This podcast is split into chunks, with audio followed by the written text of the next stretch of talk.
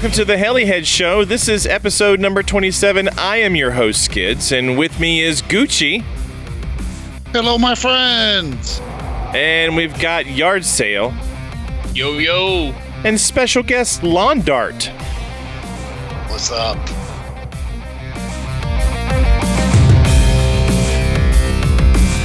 It's your music. Took it from man, what's been. Oh, Ooh, Scott show there up? he is. Did Scott show up? I, I think so. Or is he missing this week? What, what are we doing over here? He's missing this week. That's okay. I don't know, but our special guest said, "What's up?" What sounded like he's smoked for 50 years. That's What's my up? impersonation. Ain't got no French fried taters. That's right. Well, well since he's a guest, biscuit. may, maybe we should get uh introduce him really quick, Kevin. yeah, tonight we have Lawn Dart, who is AKA Dave Karash, Yes. all the way from Hello. Ohio. I thought that was Canada. From Canada, eh? Yeah. No, he's from he's from Ohio. You two knuckleheads are from Canada. Oh Lord. Mm-hmm. Mm-hmm. I think he lives a little closer to Canada than I do. Is that right? I think so. I don't know. No, I think you're a little north than I am. Yeah. Yeah, you're right. I'm on the other side of the road. Yeah. About the width of the road. Damn, On the other side of the road. can't win anything. That's awesome. All right. Well, first things first, let's give a huge thank you to everyone who listens, streams, downloads uh, to our podcast. Uh, we certainly do appreciate all of you. And uh, one other thing we just wanted to say really quickly we wanted to give uh, Freefall uh, a big thanks for coming on last time. It was such a good time and uh, got some good feedback from it. People really enjoyed it. So it was, uh, it was a lot of fun. So, Arnold Arnold was the greatest. yeah. I It's love true. it. It's true. We could have done a whole show like that.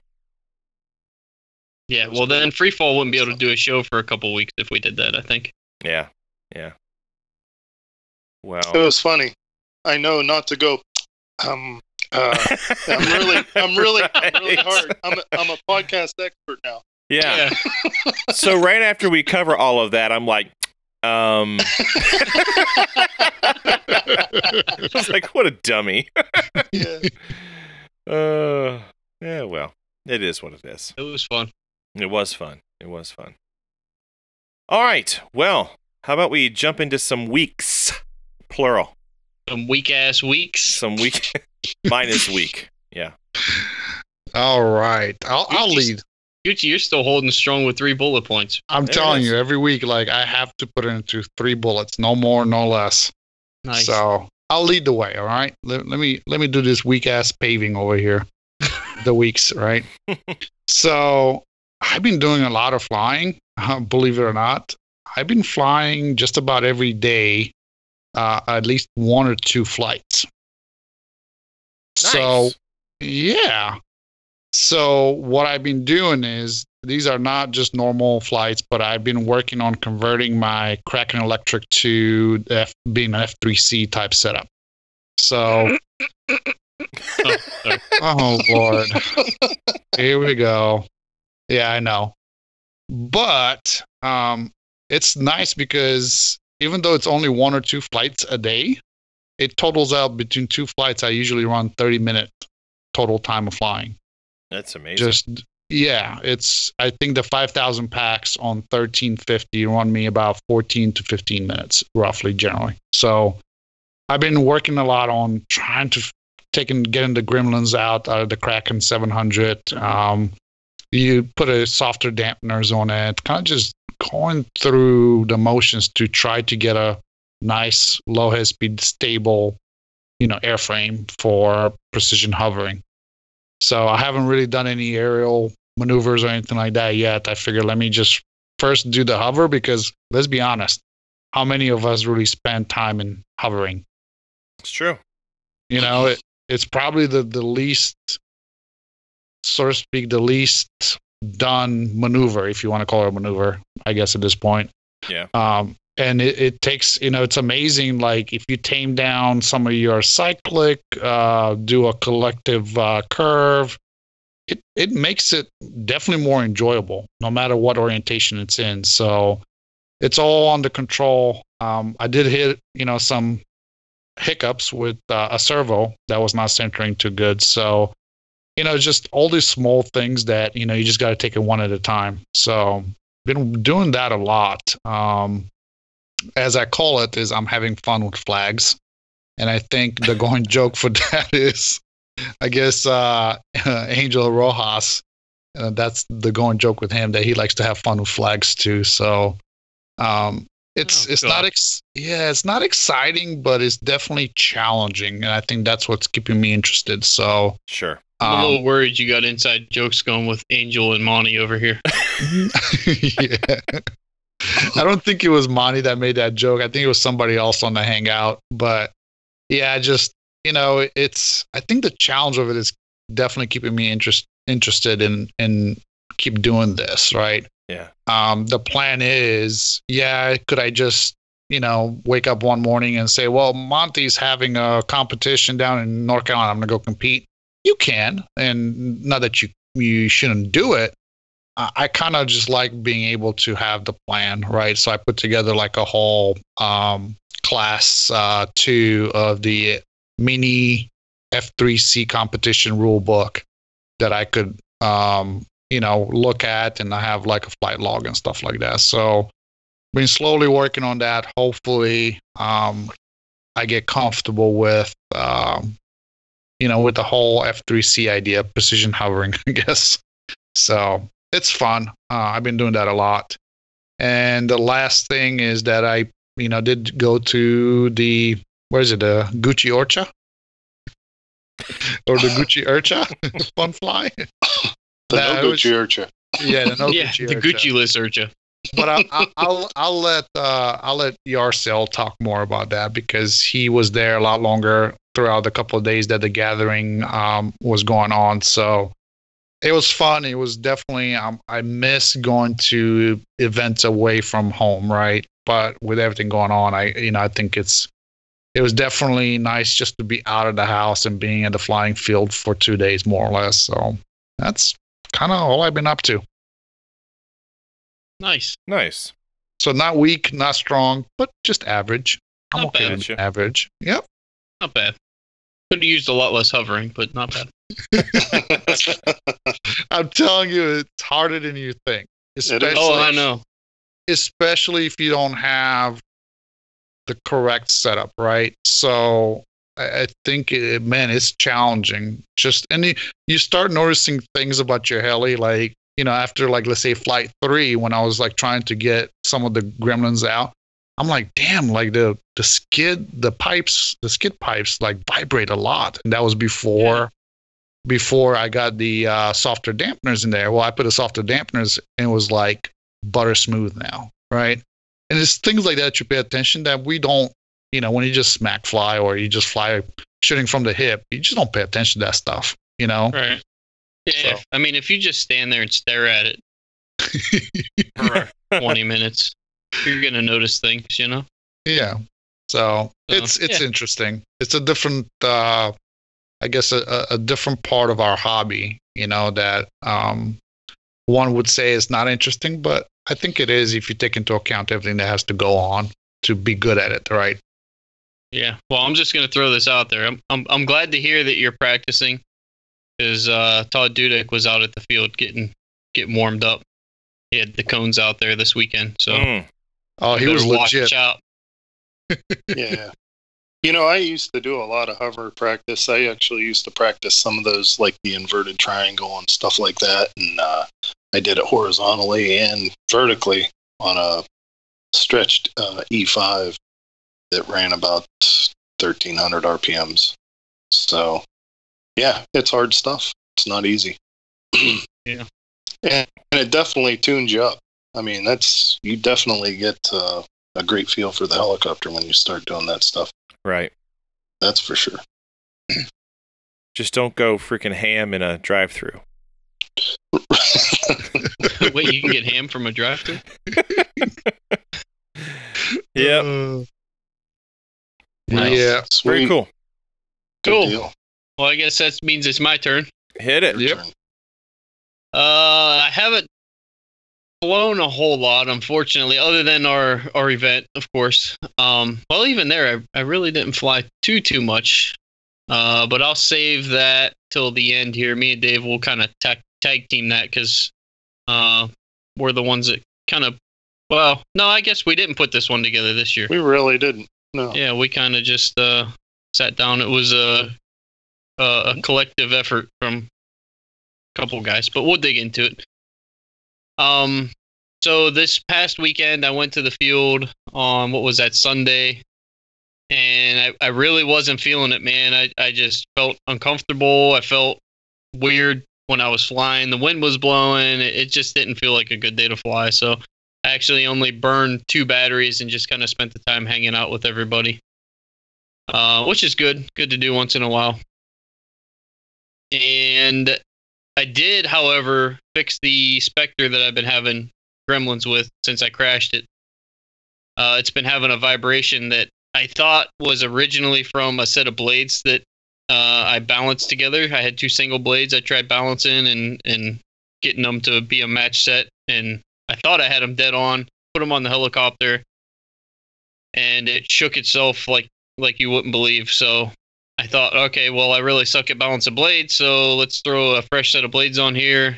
Did that, and it still did the same thing. So what I ended up finding was the head block was bent on the Spectre I crashed. Hmm.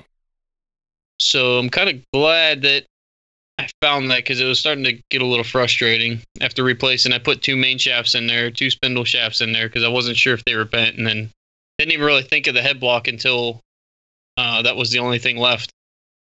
And we measured from the tip of the tip of the heli blade to the tail boom. It was I think like 10 millimeters difference between the So- two. That baby was bent. Yeah, it was bent Yeah. pretty good. Crooked head. Um, yeah, crooked head. uh, I did order a Protos 380 the nice. XL version. It's on its way to me. Whoa. Yep. I was missing the 380 size. I think on Sunday I was like, man, if I had a 380, I would totally be flying a lot more than, you know, because when you get that uncomfortable feeling, you're not really feeling it. You don't want to go out there and crash a 700 over it. So if I had a 380 size, I can kind of go out and beat on it. Plus, I haven't had a bean machine in a while. You know, a salad tosser, as we used to call it. Um. So yeah, just after what was that last episode? I said I got rid of all my small helicopters. Well, here I am with another one. Here you are. Yeah. well, let's uh let's unpack this uh uncomfortableness. What what's going on? Like, what are you? What's the? I big don't fear? know. I mean, I've been I've been kind of taking a step back from everything lately, uh, which we'll kind of dig into a little bit in this episode. But I haven't been quite flying as much. I've been trying to get into other things. Uh, I picked up. Uh, I think I mentioned it on here. Picked up the hobby of of mountain biking and stuff, and just trying to find different stuff to do.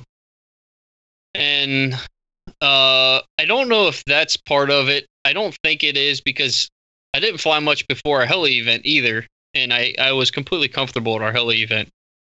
Uh, sometimes you just have those days, or at least I do, where you go out there and it just nothing clicks, everything feels foreign, and usually you would use those days just to kind of you know go back to basics, you know, do your orientation stuff and, and call it a day and not push yourself too hard. Right. Um, So you kind of like second guessing yourself. Right. Yeah, Yeah. you're just Mhm. like not really feeling the connection between you and the model. Right. And uh, I I did a couple flights. Like I said, I flew two batteries where I was doing the basic stuff and trying to stick the stuff that I have burned in my memory pretty good. And it, it just wasn't feeling right. So I didn't want to risk crashing the model that I just you know figured out what was broke on it. So it was like, okay, I'm just gonna kind of hang out and you know BS with everybody. Um, so I don't know. I, birthday you guys experienced that? Yeah.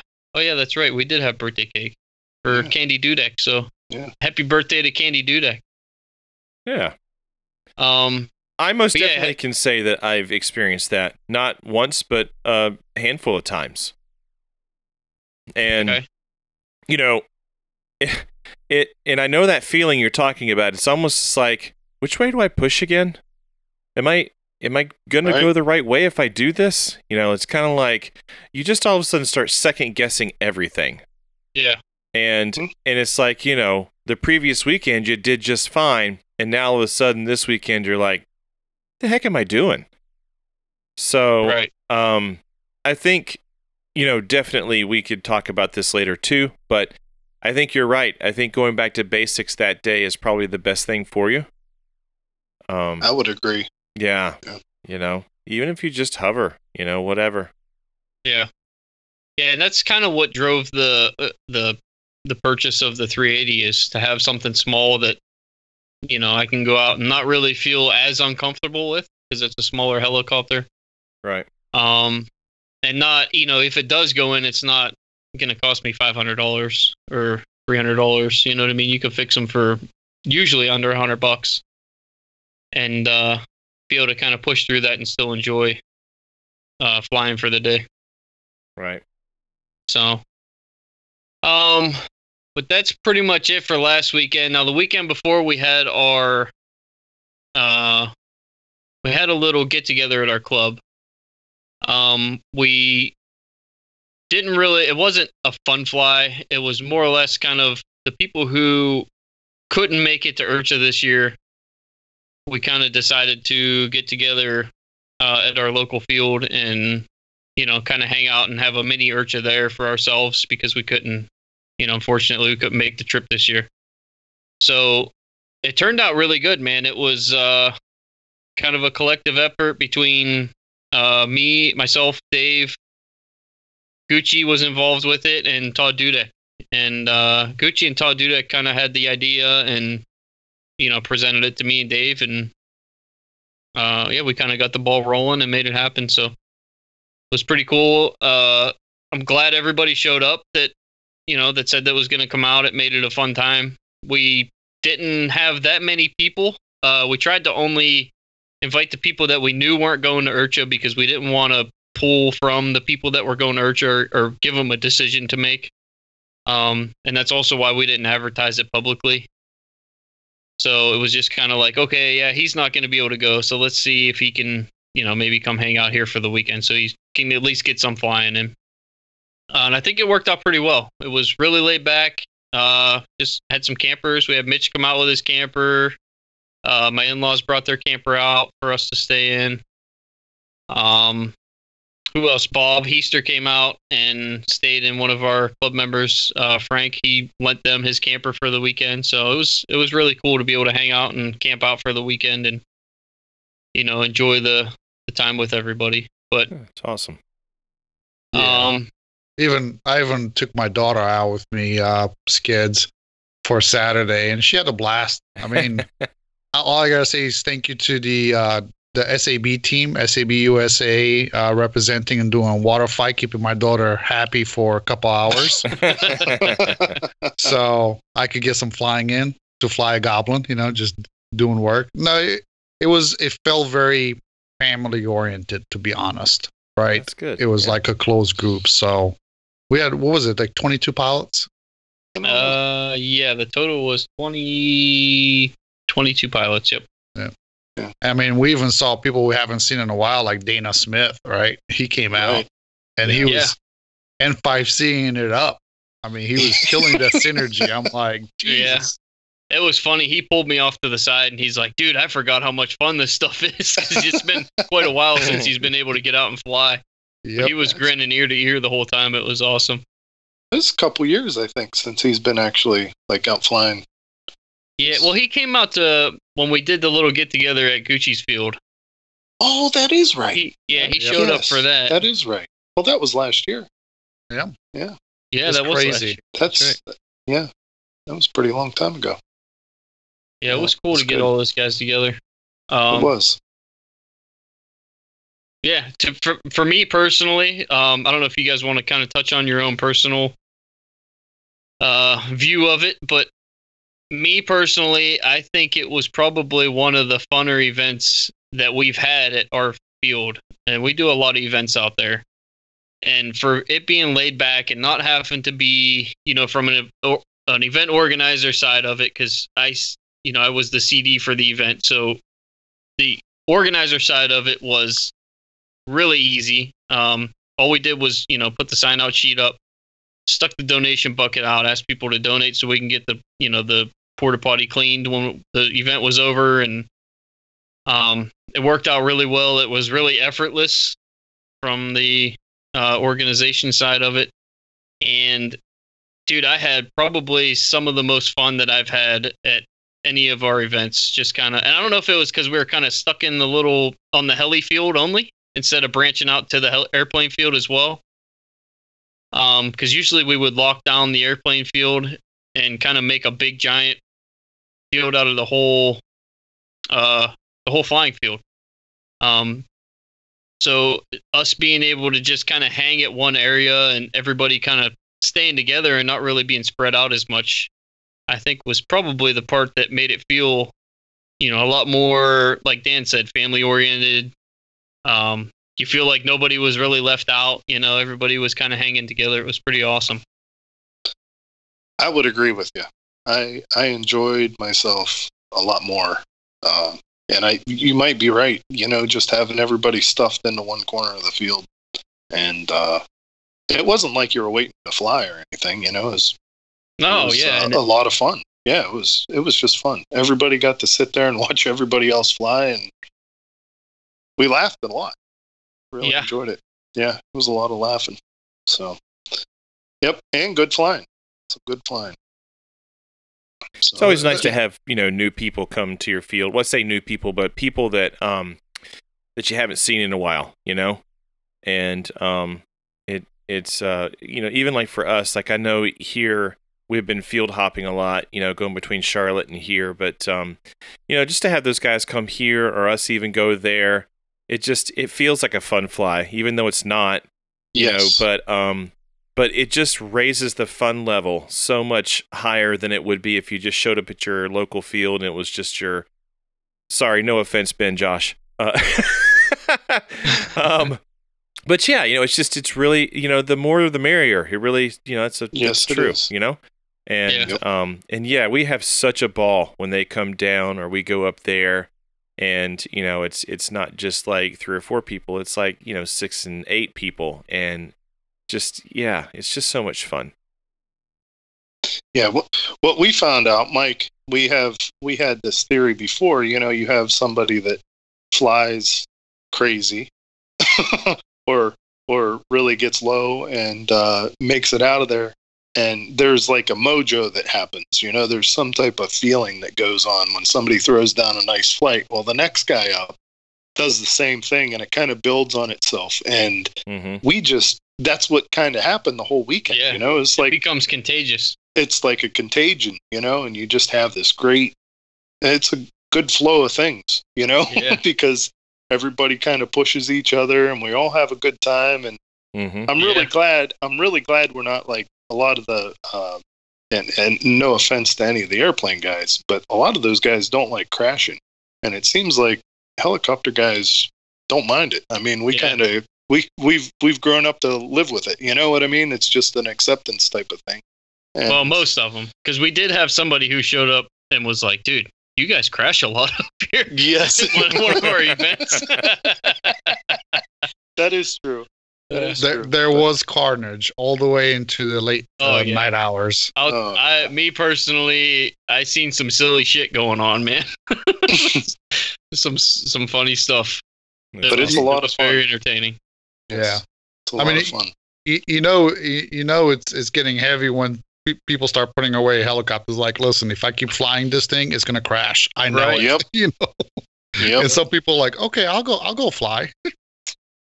Yeah, it if you could just bottle that and Yeah. be able to sell it, that would be great. yeah Because it doesn't happen all the time, right? It Yep. just that kind of that kind of mojo doesn't really happen all the time. But once Yeah. it gets going, it's usually it's usually a self a self feeding Yeah. system. That's for sure. Yeah, it was funny. Me and Dave were kind of kicking back, watching everybody, and we're like, eh, "It's funny. We kind of get these guys fired up, and then just let them go, and we watch them smash all their stuff up." it was pretty funny. Well, I lost a helicopter this weekend. Yeah, that yeah, I, did. so- I lost one too, so I guess Yeah. I can't say that. and I, I I feel lucky. yeah. Yeah. Yeah. I should have lost a lot more. That's Yes, that's for damn sure. Good. Um, one of the cool things, though, I want to mention was Bob Heaster brought his buddy that he usually flies with from his home field out, uh, Larry. Larry, and I think Larry really enjoyed himself. And and Bob kind of you know hinted to me, he said, "Hey, you know, he's he kind of doesn't like flying in front of people, so try to get him going if you can. If not, don't push him. You know, we don't have a bad time." So I kind of started messing with him, and I'm like, Larry, you, you gonna fly or what? And he's like, well, I gotta, uh, I gotta uh, get a drink. And I said, no, no, no, no, no. You're not allowed to have any anything to drink. You're not allowed to have a water or nothing like that until you put a flight in. And he's like, oh, okay, that's how it's gonna be. So we made him go up, and he was like going in the corn and stuff. And so we ended up giving him a. Uh, a, a drink when he landed, and then well, I went to Burger King and got those crowns, the cardboard crowns, and I wrote Corn King on it and gave it to him. He was the Corn King for the weekend. It was funny. He had a blast because he's like, uh, I don't know if he's ever been to a fun fly that was like that, or, or any bigger fun fly for that matter. But I think he, you know, to see somebody that was kind of timid and just kind of cutting loose and and having fun with everybody else, you know what I mean, not caring about what was going on if the model was going to crash. You know, he was just enjoying himself. It was pretty awesome. And That's to be able to to uh, be a part of making that kind of stuff happen is pretty cool. So I enjoy it. That's awesome. Well, Dave, uh, what's your couple weeks been like? Well, we covered part of it with Yep. the, the little fun fly we had. Um, the other thing is, is you know, I wrecked a helicopter there, and previously I wrecked. I don't know. It was a few weeks ago. I wrecked. Uh, I had a few helicopters to work on, so I've been wrenching this week actually, for the most part. Uh, hitting the sim every once in a while, but uh, in between, I'm in the wiring stage, so that's like the worst part for me. I really don't like it. Me too. Me too.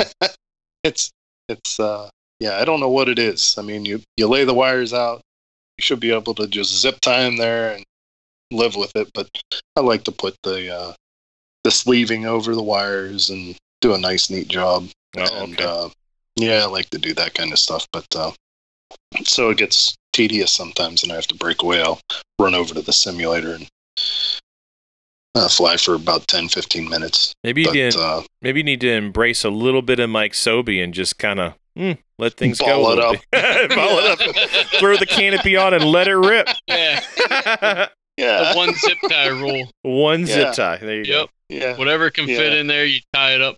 When you crash, you cut one zip tie and you're done. Everything's loose. Yeah, I wish I could do that. I, I don't know what that is.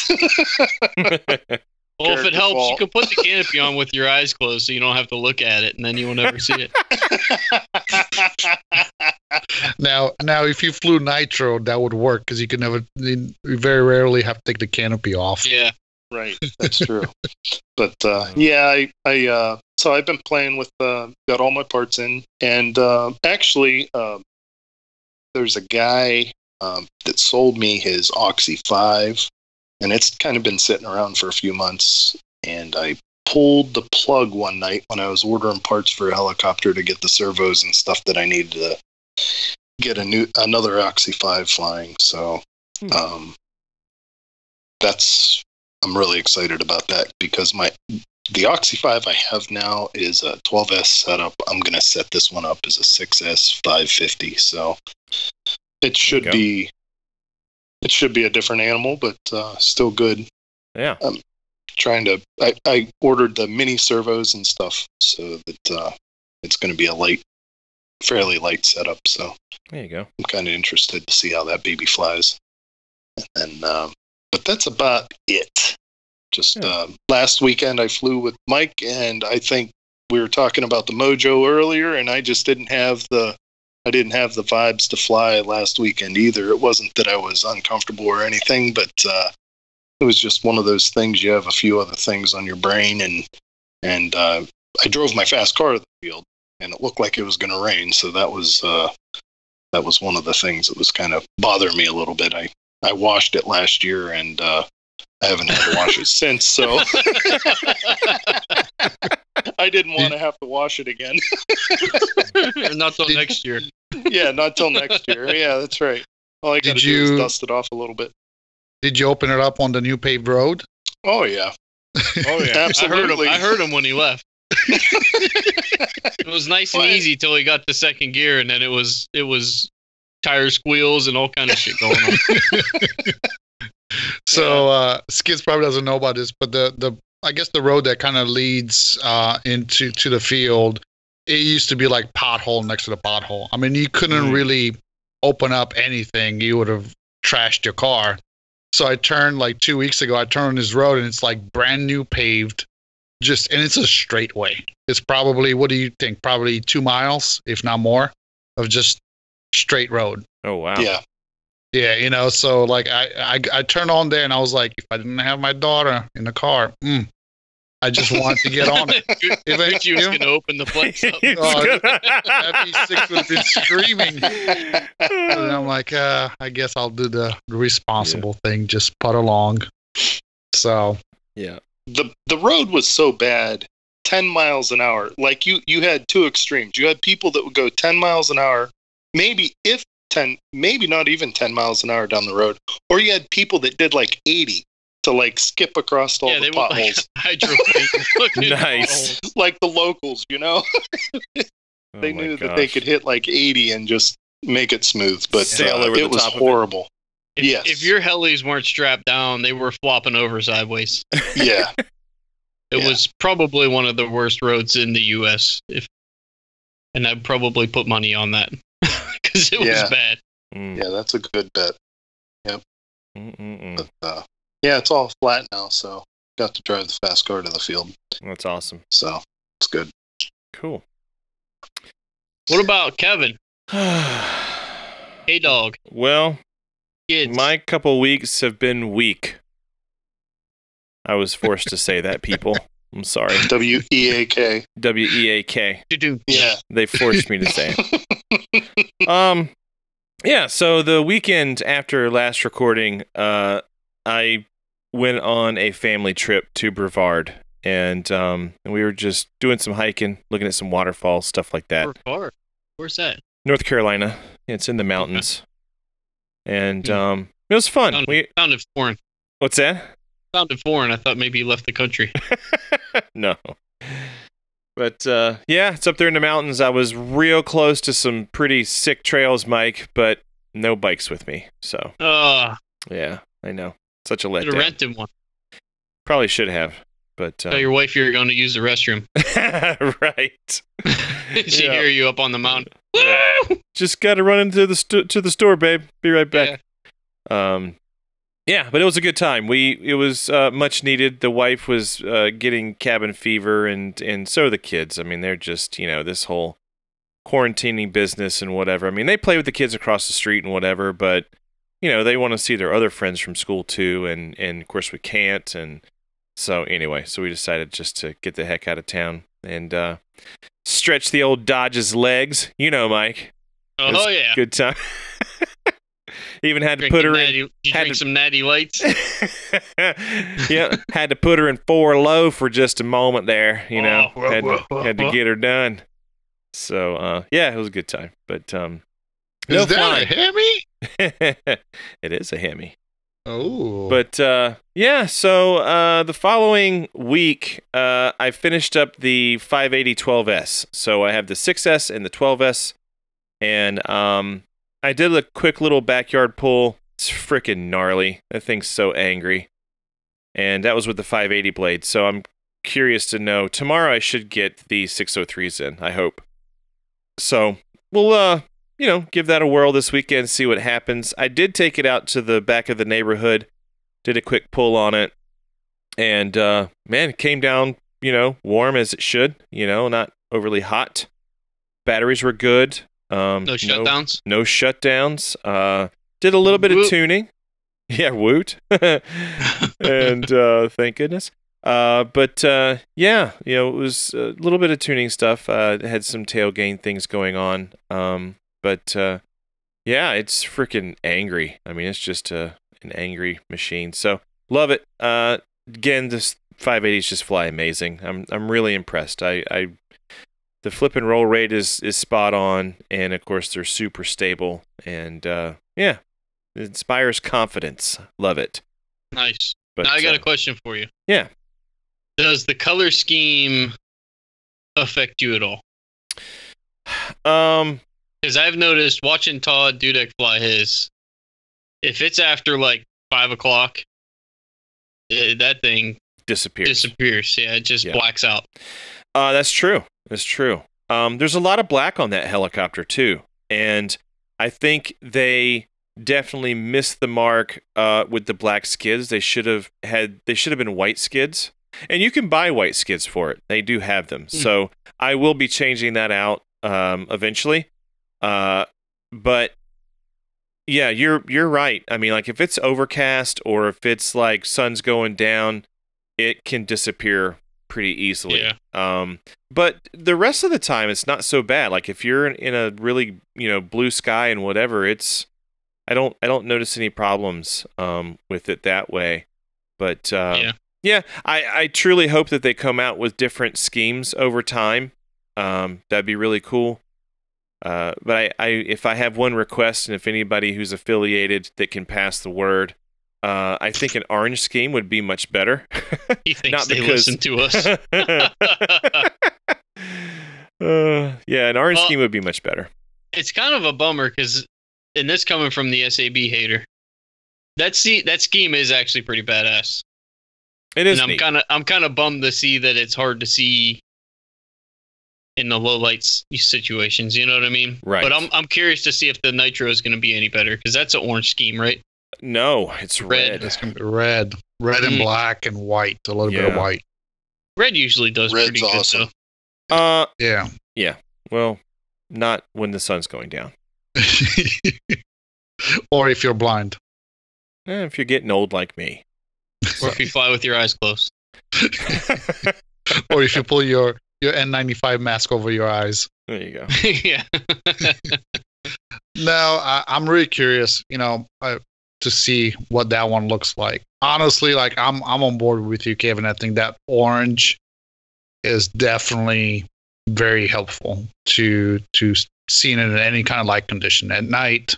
If you're flying on spotlights, whatever you know, or tower lights, right. During the day overcast i mean it's it's so much better and really you know you could it's very interesting because if you ever fly a um Kraken orange scheme right the 700 take the canopy off Yeah. and you go right. and and pay attention where your eyes go to the Yep. moment you take the canopy off it goes you start flying off the boom a lot more Yep. because it, it pops and i don't know what it is it's just a color but yeah. so I, I think it would be cool to do uh, uh, maybe a slightly different orange scheme. I think that would work out pretty cool. And they probably doing the custom Well, uh, I mean, canopy, right? Yeah, I mean they could mimic the 700 as far as I'm concerned. Like I'm okay with that. You know, it could be spit an image of a 700 just in a 580 size, and I would totally buy it. Um, and it's not even that orange is my favorite color. It's just it just shows up so friggin' good. You know, like like you say, in in any light, it it shows up. And um, and yeah, that's kind of a Hmm. big deal for me. You know. Now I'm So- I'm gonna throw this out there, and if they take this and they use it, I want it to be called the the Sobe scheme. There you go. What about orange with the blue? So instead of the yellow, make the yellow all orange Mm. and keep the blue. Hmm. I think that I think that would look pretty sweet. Every Auburn fan just like stood up and cheered. Hell yes! I knew I liked that boy Sobe. Mm. Yeah, Oh, I'm ordering me a Sobe scheme. I, I think Uh. it's part of it is that, you know, when they come up, I mean, the scheme looks cool, but, you know, it's, I don't know if they really kind of say, well, you know, how does it look in the air, right? As much as you would think, you know? I mean, Yeah. they might not do it all black, but, you know, Yeah. because all it is is then you have to figure out, you know, what can you give eyesight, you know, to to still be able to kind of indicate how your your you know which way is it going. yeah. Or even if they eliminated some of the black scribbles, Right. It looks like uh, Right. uh, I don't know. Looks like their their printer went on the fritz when it was printing the scheme. It Oh, just kind of like, Here we go. Yeah. Oh gosh. Right. You're like, oh, Uh, if they kind of toned that back a little bit, would probably help. yeah. Yeah. Um, and I think the white skids, like you said, skids would be. Uh, Yeah. What skid skids? do-do-do-do. Yeah. Good one. It would be. I, I think they. I think there's a good enough of them sold where we'll start seeing custom canopies, right? A custom boom. Yeah. So it would be interesting to see different, you know, uh, color choices to kind of give them an idea. Yeah, I mean, like I say, I'm, I don't need them to go out of their way. I'll totally take the 700 scheme on the 580, and I'd be perfectly happy, you know, with that. That would be amazing. Um, but definitely white skids, even on on a Kraken 700, like the white skids definitely show up really good too. So when you're inverted and you're doing things like piro funnels or whatever, it's like you you don't lose it, you know. And um, Anyway, but so speaking about 580 in paint schemes and what have you, let's move it to the next level. What do you guys think about uh, Kyle Stacy's video with the Hyper 50 in the 580? No Freaking I- Sweet. awesome. one. Yeah, it's friggin' I mean- awesome. I, I really It wasn't think a so. YS. That's Jesus. freaking awesome. Hmm. I, I found it very interesting, you know, because you know we always talk and go back and forth and banter at each other, right? About well, it's got to be a sixty, it's got to be a fifty-five, and here comes Kyle Stacy was like, well, oh, it could be a fifty, Yeah. you know. Now, don't get me wrong, okay? You could definitely tell that, like, when he leaned on it, you could kind of hear it, you know, rah, you could kind of hear it kind of sag down a little bit, but it wasn't Uh, he, awful. he did that on purpose to keep you YS guys happy. Throw Could us a bone. Could be. Yeah, yeah. That's funny. Yeah. But I was still impressed though. Like it it pulled really good for being a Hyper 50. I was like, "Damn."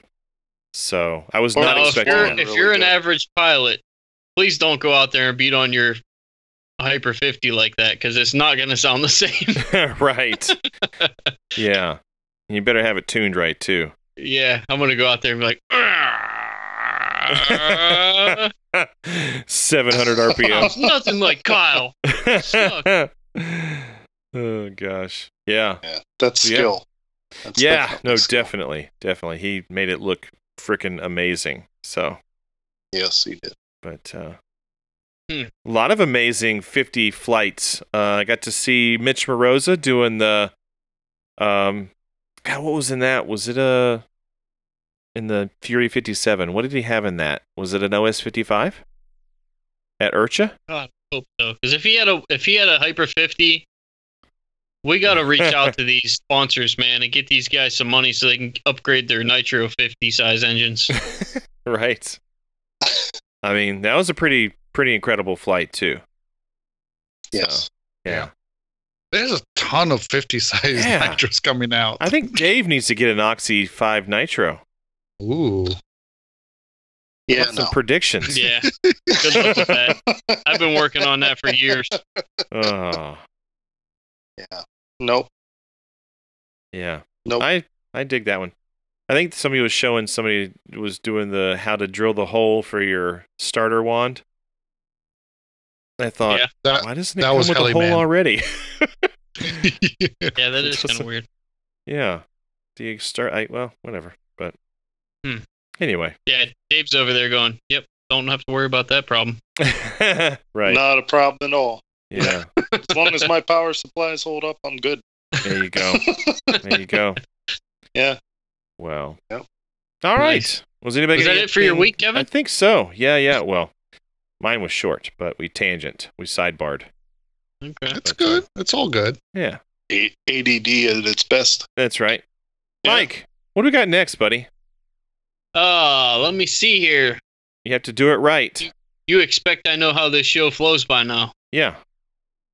Uh oh, what is hot? There it is. Gucci, take it away, man.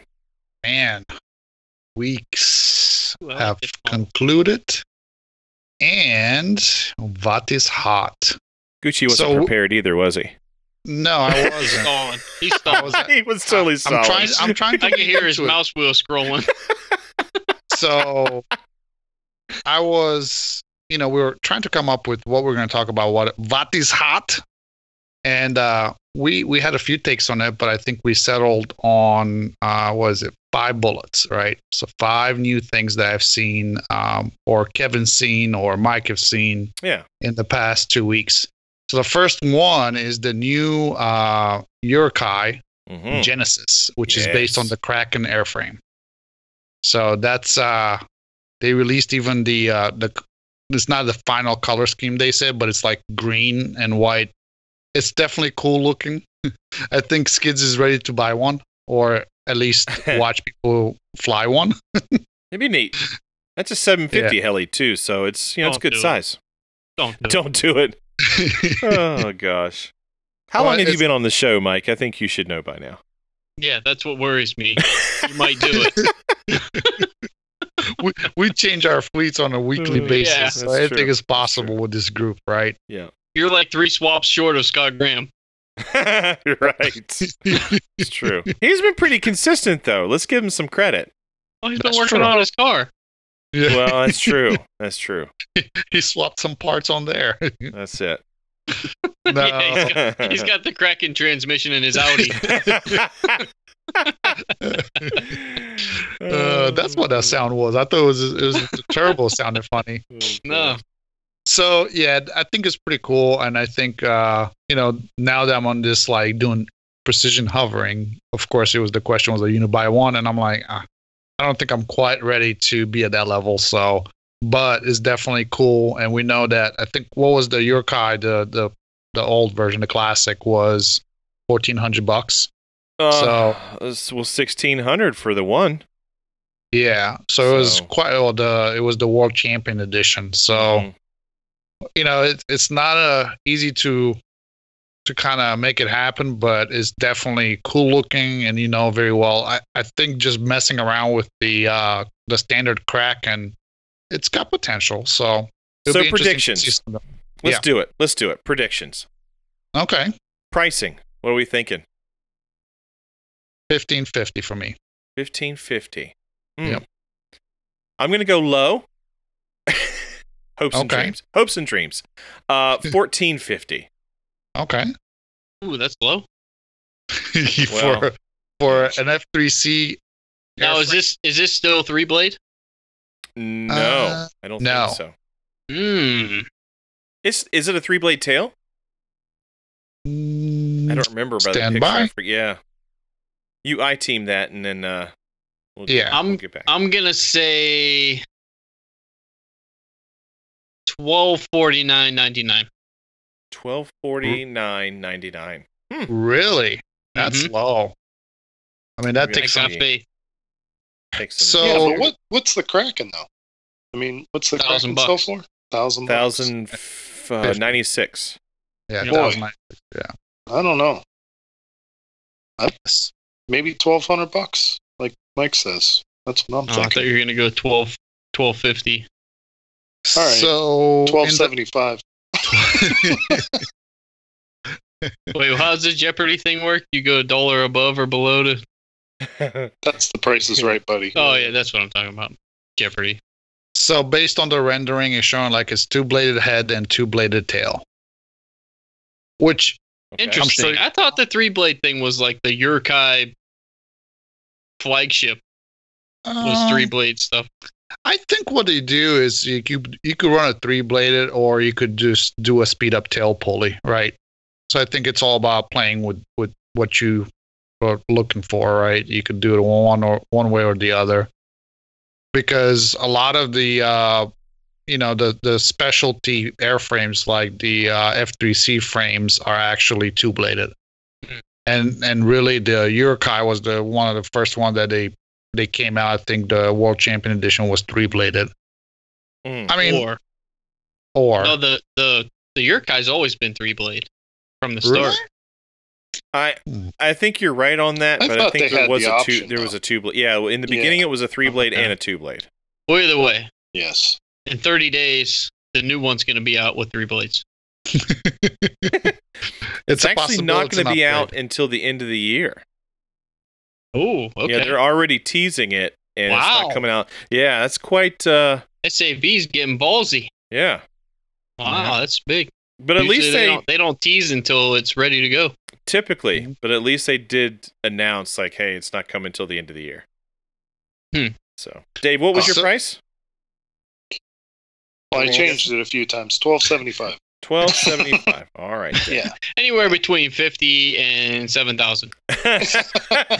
So the the Urukay World Champion Edition that's available, it's actually in stock. Uh, it's actually a two bladed tail, two bladed head. okay. And I think the three bladed, you probably could do a three bladed if you wanted to. It's just an upgrade or whatever you want to call it. But it's a change carbon shell, shell. Like it's full carbon. Yeah. Yeah, yeah. Mhm. Oh, really? Yeah, yeah.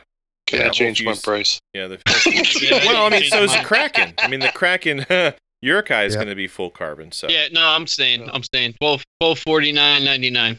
twelve forty nine. Oh, okay. My bad. I put Yeah, get. $12.99. Oh, God. So to give you guys an You're a bad idea, bookie. the Urukay World Champion Edition regular price on the goblinhelicopter.com is regular price is 1640 and right now they have it down to 1230 Hmm.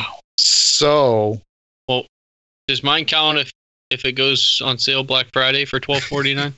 it's it's release price that's what we're we're betting on right now not sales not how low they'll go in God, two who's years buying time that thing? That's Yeah. a big canopy, though. I guess. well it's Yeah. technically You know, almost an the old- 800 an, Yeah. an 800 size helicopter, right? Because even like the T Rex, you have the 760 that's really the F3C. I mean, they have the smaller versions that you could do at F3C options or whatever, but really their flagship that they put into the fuel fuselage is the 760X, I believe, now. So Hmm. it's it's it's definitely not, you know, slim, slender. yeah. it's the big kahuna, right? All right. So to recap, we have Gucci at fifteen fifty. Yep. We have Skids at fourteen fifty. Mike yard sale is at uh, twelve forty nine ninety nine. That's We got uh, Mr. Karash at twelve Seventeen hundred. Seventeen hundred. Okay. And he changed Moving- again. hey Dave, I'm just gonna put Yeah. in seventeen thousand just for good measure. yeah. That'll work. Never gonna get it. Never gonna get it. Uh, yes, I'd like to put my price in at unobtainium. There we go. Yeah. He was like, it'll be on sale. Yeah, Depending on the conversion rate, right. you know. Yeah. Unobtainium. I Yeah. I definitely uh, it's going to be expensive. I even think that I'm guessing low too. I it would Really? not surprise me if it was 1600 bucks. It really wouldn't. God, that seems insane. That's a Yeah. lot of money. Well, I mean, but the Kraken stuff, you know, definitely outprices, you know, all the regular Goblin stuff, or at least, you know, you know what I mean? I guess if you're just hovering it, you're not going to be buying parts. Mm. So Fair Ooh. point. you know. They got to get all their part money up front. Is that what you're saying? Yeah, yeah, that's what I'm saying. yeah. Now, predictions version 2.0. okay. How long till Monty buys one? Ooh, no, No, I don't think he is. He's No? I uh, don't think he will. he's big Diabolo. Team Yep. Diabolo. Yeah, I like those helicopters. They fly great. yeah. Yes, they do. And, No, so I, I think I don't think Monty would ever change from Diablo. no. How long till Gucci gets one? How about that? Yeah. With the whole Mm. going all F3C on him.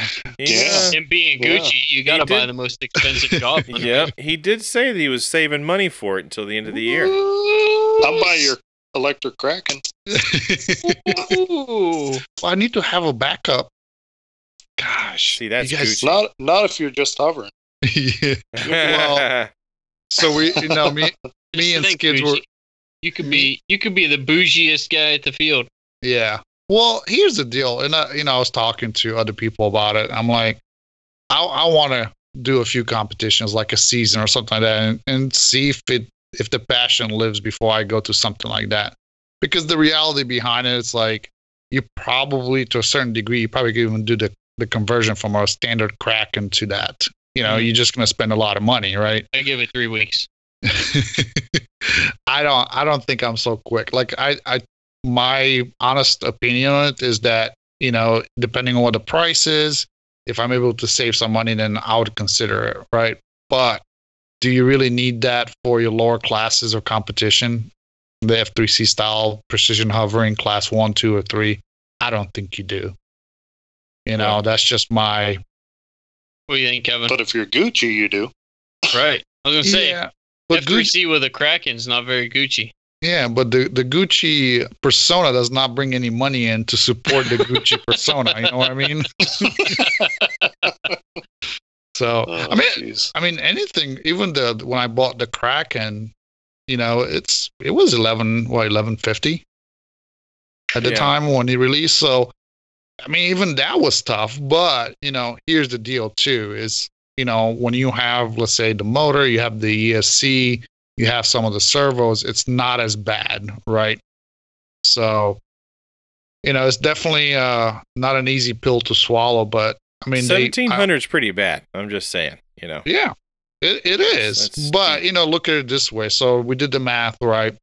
If you buy an XL Power F3C um, frame, which is the Wraith, I think it's called. Mm, yeah. That's Mm. that's eight hundred plus, right? Almost Yeah. nine hundred bucks, I think it is. Yeah. Right. some here real quick. Half the price.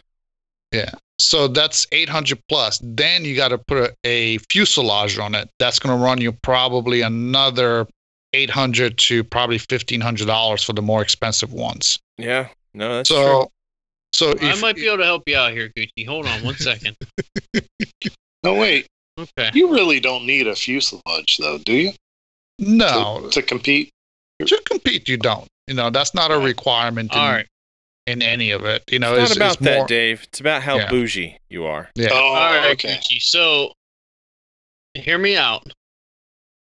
A Ford Okay. Flex quarter panel right now is going for about nine hundred and seventy-one dollars.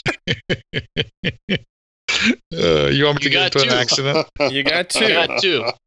Hey, I mean, that's your Kraken right there. So, Listen. do you really need quarter panels? And you don't need the hood. Just take that shit right off. I mean, Right. I got some flashlights. We can get rid of the headlights. Yeah. Jesus Christ. I might I might just start like uh, delivering using my car to deliver uh campers. Yeah, there you go. You Put a a I fifth wheel on the roof. yeah. Or just you know, just take to pop up campers. Say, you know, the best there is for pop up camper transportation. So no, it's definitely interesting.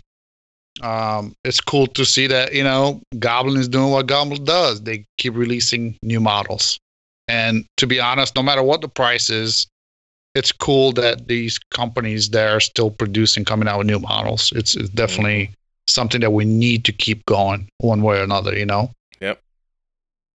So the other new thing that I saw uh, that was in the news was there's a collaboration between Lynx and MRCI pipes.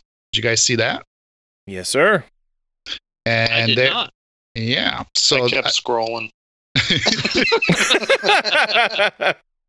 he's not about that natural life, guys. You know, just gotta you gotta forgive Mm. him. You know, so yeah, the the I guess that what they're working on is that Lynx is doing the uh, standoff uh, for the pipe for the MRCI pipe for 55, 60 size nitro motors. we knew that was coming eventually. So Yeah. It, it- well, it was kind of like there's sort of speak of a drought right now in that size, right? Mm-hmm. You know, um, you could What get poor Kyle? poor Kyle. Yeah. what about his 50 hyper? he's, probably, he's probably using a moose can or something He's- on the he's side. got a muscle pipe on it. Right there, you go. Yeah. Uh, so gosh. I, I thought it was cool to see that Luca, you know, he's got obviously the Oxy helicopters, but he's he's trying to, you know, kind of spread out and help out other parts of the hobby, which is cool. So the- all right, bullet number three. Let's get excited. Who's ready for this? Uh, new Ooh. Scorpion backup guard. It's pretty version two. interesting. Yep. So I I really don't think it's like oh my god, this is the newest of the new type technology. But it kind of Um, is. It is for the scorpion bug, Uh, yes. w- w- okay, just continue. Go ahead. right? Um, because it could actually um, recharge, right? The biggest thing that I saw that it's appealing, And To me that's is- that's what makes it special. yeah. Um, but Op- OptiGuard's been doing that for yeah, a while. yeah. No, because you have to unplug it to charge it. No, you don't. You don't No, have you- to. No, it Charge, charges it charges during itself. flight. Yeah, Yeah. you unplug it because it actually, if you let it plugged in, the battery to the board, it would actually drain the battery for if you let it sit for too long of a time. Yeah. That's what But it it- was. Yeah, charges while you're flying. Yep. Yeah, but if you let it sit, it will deplete. yeah.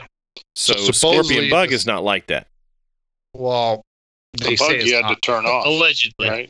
Yeah, allegedly. We'll see. We're talking about I- bug number two. Yeah, Oh, bug number two. Yeah, Yeah. You're right, right. It's hot. yeah, it's hot. So I think it's cool because I do use the version one, the old version of the backup guard.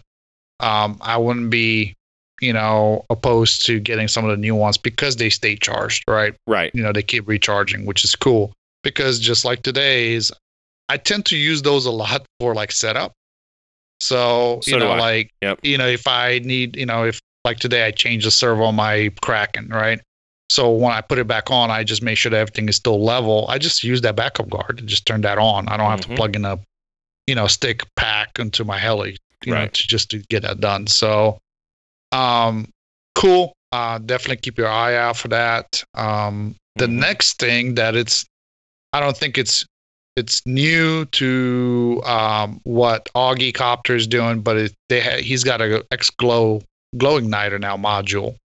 Uh very similar to the u glow that uh nick maxwell mike DePaulo is putting out which has all the cool features like anti chicken dance and so on and so forth. So uh if you are interested just you know give augie a, a shout out and he'll probably give you all the the lowdown of uh, the nitro glow, glowing Niter. So It actually does quite a bit. I It- I- don't yeah. have all that stuff memorized, but I mean, it has quite a few feature-rich things, and um, Mhm. it. But yeah, I mean, it does come at a cost. Uh, Mhm. but it's not awful though, right? It's like eighty bucks. Mm, might be even less than that. I think it's around 80 bucks. But it but the question is does it come with all the extras as an inclusive package for 80 bucks or do you buy more on top of that? Um All I'm saying is my push glow from Hobby King for five ninety nine works great. well, and I know this is much more expensive than that, but the Switch Glow to me, I mean, it's been like the de facto standard for as long as I've been in the hobby since, you know, 10 11 years ago, you know? Mm-hmm. So but I guess the it whole does, like it does not have backfeeding anti chicken dance though. and no, it doesn't. It does not. what do you use? You use that special feature, the spring, right? That's right. Uh, on some of them, yeah.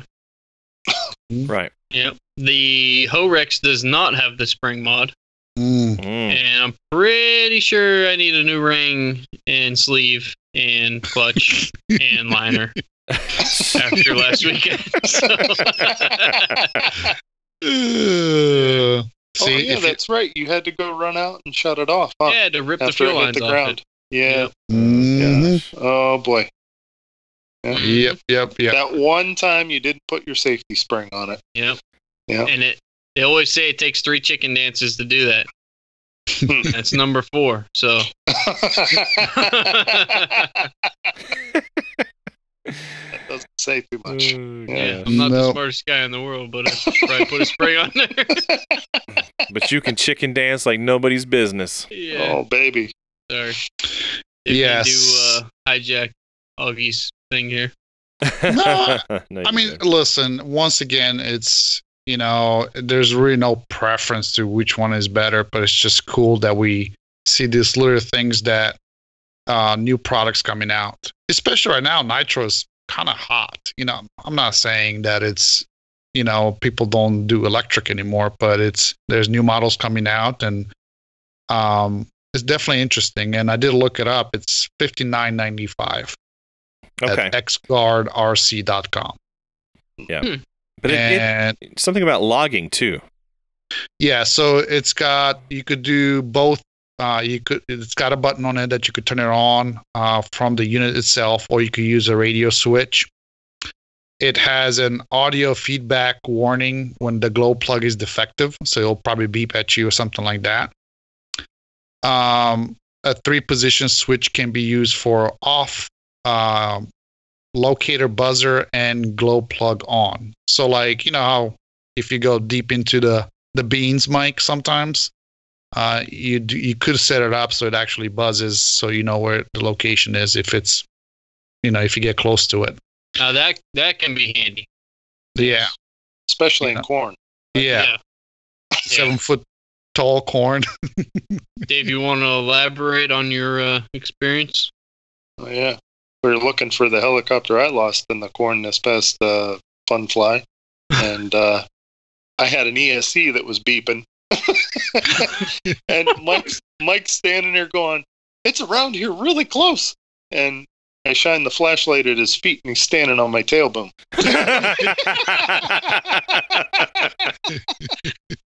I'm like, dude, it sounds really close. It's, it's got to be around here somewhere. It's right here somewhere. Uh, so this unit would be very beneficial, wouldn't it? so yeah, then um, this is where it gets interesting. It says it's got a built-in additional functions if you want to use them. Uh, if the throttle connected to the port one bottom won't start when open, so no hot starts. So it sounds like it's got almost like an anti-hot start uh, types uh, function.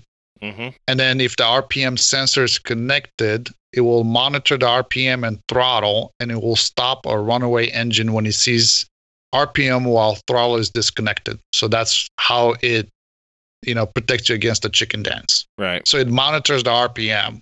So I think what happens if it sees like X amount of RPM over, then it, it just shuts it off for you. Which I don't know. What would happen if you do a massive overspeed? Mm. So I don't know if it's just such a high number that there's no way you could overspeed it, but you know, because a lot of times, you know, it's your RPM is off your uh, not necessarily the head, but it's actually off the motor, right? So I, I think you'd be you'd be good against like overspeeding and thinking it's a it's runaway motor. coming off of the crankcase, then you'd be fine. But I Mhm. think if you're running the, the magnets on the bell, you might be able to shut it off. hmm If you Mhm. overspeed it, right? Yeah.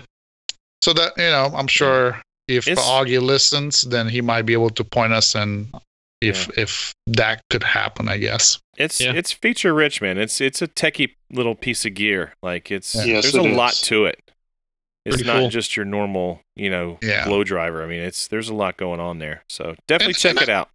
Yeah, I think the U-Glow is very similar to like where it's got an anti-chicken dance. So it's it's cool that these things are getting techy and they're still small size. Yep. You know. Nice. All right, we beat that one to death. Let's move to the next one. How about the new uh, Nitro motor uh, aluminum heads, the custom ones with the two plugs? I'm It's trying more more better uh, as Yeah. well. Is it? Why? because it's called beta. okay, fair. All right. Uh, there should have been Mo, Mo in front of it for sure. I thought that was out a long time ago, though. Well, yeah, You- they had you- the the Viper head. Viper. Mhm. right? Yeah. So looking at so Beta 2 2500 is the user on HeliFreak that is doing this custom CNC machining for these heads, and looking it's under the en- engine and muffler discussion group on the HeliFreak. But if you look into that long thread, he was doing this stuff back in 2010. Yeah, they had a Viper head for a while. I don't know if it's the same Right. person or not. No, Well- I think it's different. But that was for 91s. I don't think it was for the 105, where this is for the Ah. 105. Gotcha. I, yeah, I think. so yeah, so I think he stopped more or less redoing a lot of this, or maybe he was doing it, but just very low key. But uh, that was like with the 91s. Well, somebody got on that thread from back from 2010 was like, "Hey, can you you still doing this stuff?" And he was like, "Yeah, I'm actually getting ready to do some 96 heads." No, he So- actually said, "Can you make this 105 more better?" mo mo better. Anything's I gonna make it better. I'm just saying. Ah, Jesus. Yeah, I mean, I think generally you're not gonna see a, a performance increase per se, like looking from like a power, you know, power band or anything like that. I think generally what you're gonna see is that the engine, especially if you do a lot of autos, it will run more consistent. Hmm. And some people said that the engines tend to run a little bit smoother generally, like not as much vibration. Hmm. So 96 could have some help there. yeah, and I think that's what he, you know, he's. I think he did some 96s. I think he's doing some 105s. But what I find interesting, like I think I for the 105, Yeah. I think it was like 80 bucks, Hmm. 80 to 100 dollars, Which and a couple of pretty dollars. standard. Yeah. Well, the old Viper head, somebody uh, looking through that thread, it was like, well, the old Viper head was like 130 plus. hmm and the people that were commenting on it is like, I just don't see, you know, if it's value added at 130, right? Right. So, you know, to see that you're getting a custom machine piece of that size out of, you know, uh, aircraft grade aluminum 7075 is pretty interesting, hmm you know, for for that price. But yeah, it's it's all done know, on his CNC machine, and he even gave out the information of what kind of CNC machine is and everything. So, Nice. definitely cool. Look at look for it. You know, if you're one of those uh, tinkerers that are trying to put the new of the new and try new things or different things on your nitro motors, definitely interesting. I Yeah. think even, somebody even mentioned doing one for the 55. Hmm. So what what are the benefits of that? I mean, what's what's the claims? So the claims is that you know having well, it's kind of like full scale. So a lot of the full scale motors have two uh, plugs, right? One is for redundancy, right, in in flight, but the other is two that it it burns more efficiently, right? So you know they say you know like somebody asked like, do you see a difference in the motor running cooler? And I think uh, Scott uh, fence post he was like, I when I used one, I didn't see. Uh, you know, a difference. But then again, I wasn't flying at that level where I was like trying to heat soak the engine all the time, right? Right. What he said is that if you're shooting a lot of auto rotations, it just seems like overall it's a little bit smoother performance out of the motor. Gotcha. But power wise, I don't, you know, he was, I don't think that you're gonna see Yeah. like a 30% increase in power or anything like that. Right. It's not so really. maybe you know maybe if you have all. a rich tune, if you have a rich tune, maybe yeah, it runs smoother, right? yeah, You know, you be able to have two chances to burn all the fuel. yeah. Yeah, Combustion you chamber. YS guys might be able to tune your stuff Oh my God, here with your, with your own parts. There's a reason why he's doing YS's first, right? Yeah, there's So- a market. so I, I just Uh. thought it was interesting. You know, it's not something new per se, like it's never been done before, but it seems like it's getting some uh, some traction of coming back and being a thing that people use. So Nice. I like it. that's all I got. There's a lot of uh, hobbyists coming out with products, man. That's pretty awesome. Yeah, Yeah. I think I, I think that makes it cool. You know, and I Yeah. think it kind of carries it. It so to speak throws a lifeline to the hobby. You know that there's still people like that trying to stay involved and Mhm. doing new product, new ideas, and everything else. It's like the power tune, you know, um, kit. You know, it's it's something simple, but at the same time, it's it helped out a lot of people, right? So it's definitely needed. Needs to keep going on. Yeah, I'm I'm Mm-hmm. waiting on my uh, Yardbird 700 still. You know what I mean, eh? Yeah. Mm. Yeah, I'd like to take one for a rip, eh? Mm. yeah. Put my toque on. Yep. Get my uh, double double. Yep. Put it on Timmy's. Get a double double. All right. We got anything else to add to What is Hot? Yeah, there's one more. What you got? Woo! Yes. So this this is also from a Heli Freak user. This is fresh off the press. Oh, Uh, Heli Freak user is Mike Soby. No space. is that right? There is a. I hear he's a douchebag, but go ahead. well, he's, he's got some good product. Uh, So he please- has a a machining stamp set available. Is that right? Um, where Yeah, you uh, YS guys can take an OS engine and stamp YS into it, and go to your field and actually get it to start and run in front of your uh your flying buddies. Is that right? Mm, Yeah, pretty cool. you know, It's hotter than hot. my my OS did not chicken dance all over the field. You know, just Well, saying. You know, you can't go stamping you an OS because you know it already has heat soaking problems. You can't thin the material anymore. You know. Just saying. Uh, Yeah. And, No, and no. Gucci, you were working on your YS this this past Mhm. weekend. yeah, but that's oh, I got a witness this time, buddy. yeah.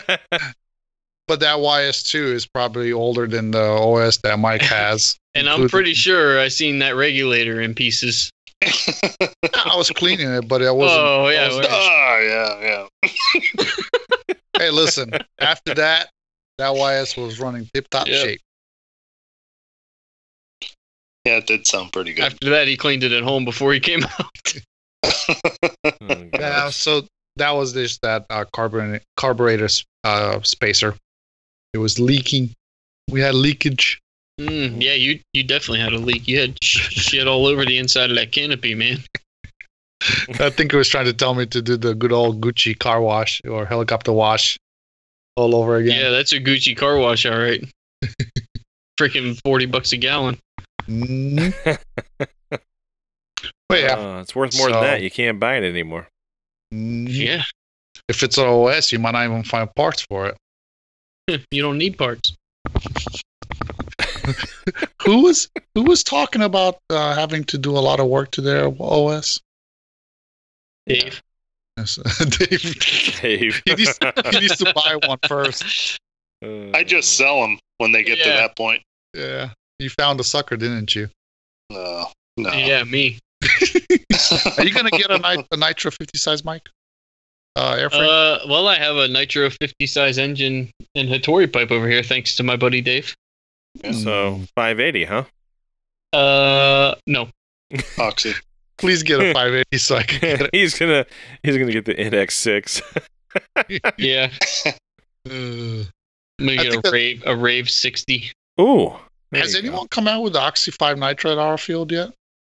Mike? No. Mm, I'm waiting. I'm, I'm just waiting patiently, You'll and be waiting a long time. You're gonna be waiting for a while. hmm somebody's gonna come out of the woodworks. I know. Maybe Dave. Probably, if I were to guess, probably Maselli. Let's not kick the man while he's down. Yeah, Maselli likes to uh, Experiment. likes he likes to build new models. uh, he was flying the the heck out of that Protos at the Fun Fly. yeah, He was having fun with that. So All right. Let's uh move this guy along. So do it. what we got What do we next? We, uh Mike, what's this next thing here? What we got? uh, the full pool school. Football school. Football school. Football, s- yeah, football school. All right. So last time it was uh, elevator flips. Uh, I'm assuming both front and backward, if you could do that, and of course in all orientations. Um, and uh, uh, was there people who did that one? I can't remember now. I've been sort of MIA on Facebook a little bit, but um, but this week we've got, or for this show, we've got aileron rolls. So same thing keep it stationary, and you're going to roll it uh, in you know all orientations. So nose left, nose right, tail in, nose in, and even the 45s if you can do those. So Ooh, yeah. So let's see some rollage, some aileron rolls, stationary.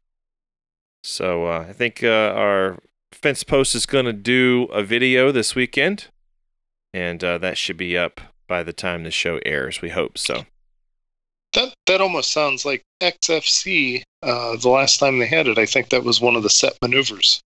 Was it? You had to, yeah, and I think it was uh, you had to do the twelve points on your tail and roll it Oh wow. around like a clock. Ah. I can't. I think they called it a clock, but uh, yeah. So it was just aileron roll, and you hit the twelve points in the clock all the way around, which is probably really good practice. I actually practice that. That's But, awesome. uh, yeah, I can't do that. Good, good it gets pretty dicey sometimes. It's a hard bet. maneuver. Yeah. but yeah, if you wouldn't mind, go ahead and uh, you know do those videos for us and post them with the hashtag Full Pull School, and uh, we would love to uh, to see you guys participate. So get on out there and uh, hashtag Get Your Ass Out and Fly. Let's do it. Anybody got anything else to add? Mm, make sure you share your video if you crash because I want to see it. Mm, perfect. I love that. Yeah. All right. Well, let's uh, take a short break and we'll be right back. Mm, so I came out here to IRCHA Jamboree 2020. Mmm, I, all I can see is this muscly arm some bitch over here. He got a damn megaphone in his hands. Keeps on yelling shit over there to Shaggy. Telling him to land. I don't know what that's all about. Mmm, let's see what we got over here. Oh, wait, there's nothing. Ain't nobody here. I'm just gonna go hang out with Arnold. Fuck it. Mmm. Alright, so I got my tent set up over here. I think I'm gonna crash. Be nice to be able to cuddle up with someone though. Let me see if I can get that musty arm. Some bitch, come on over here.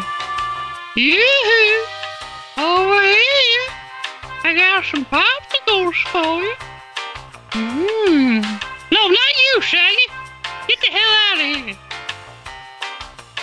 No, get away from me. Don't touch me there. We don't do gummy worms here. Oh, that's it. I'm going home. This is bullshit.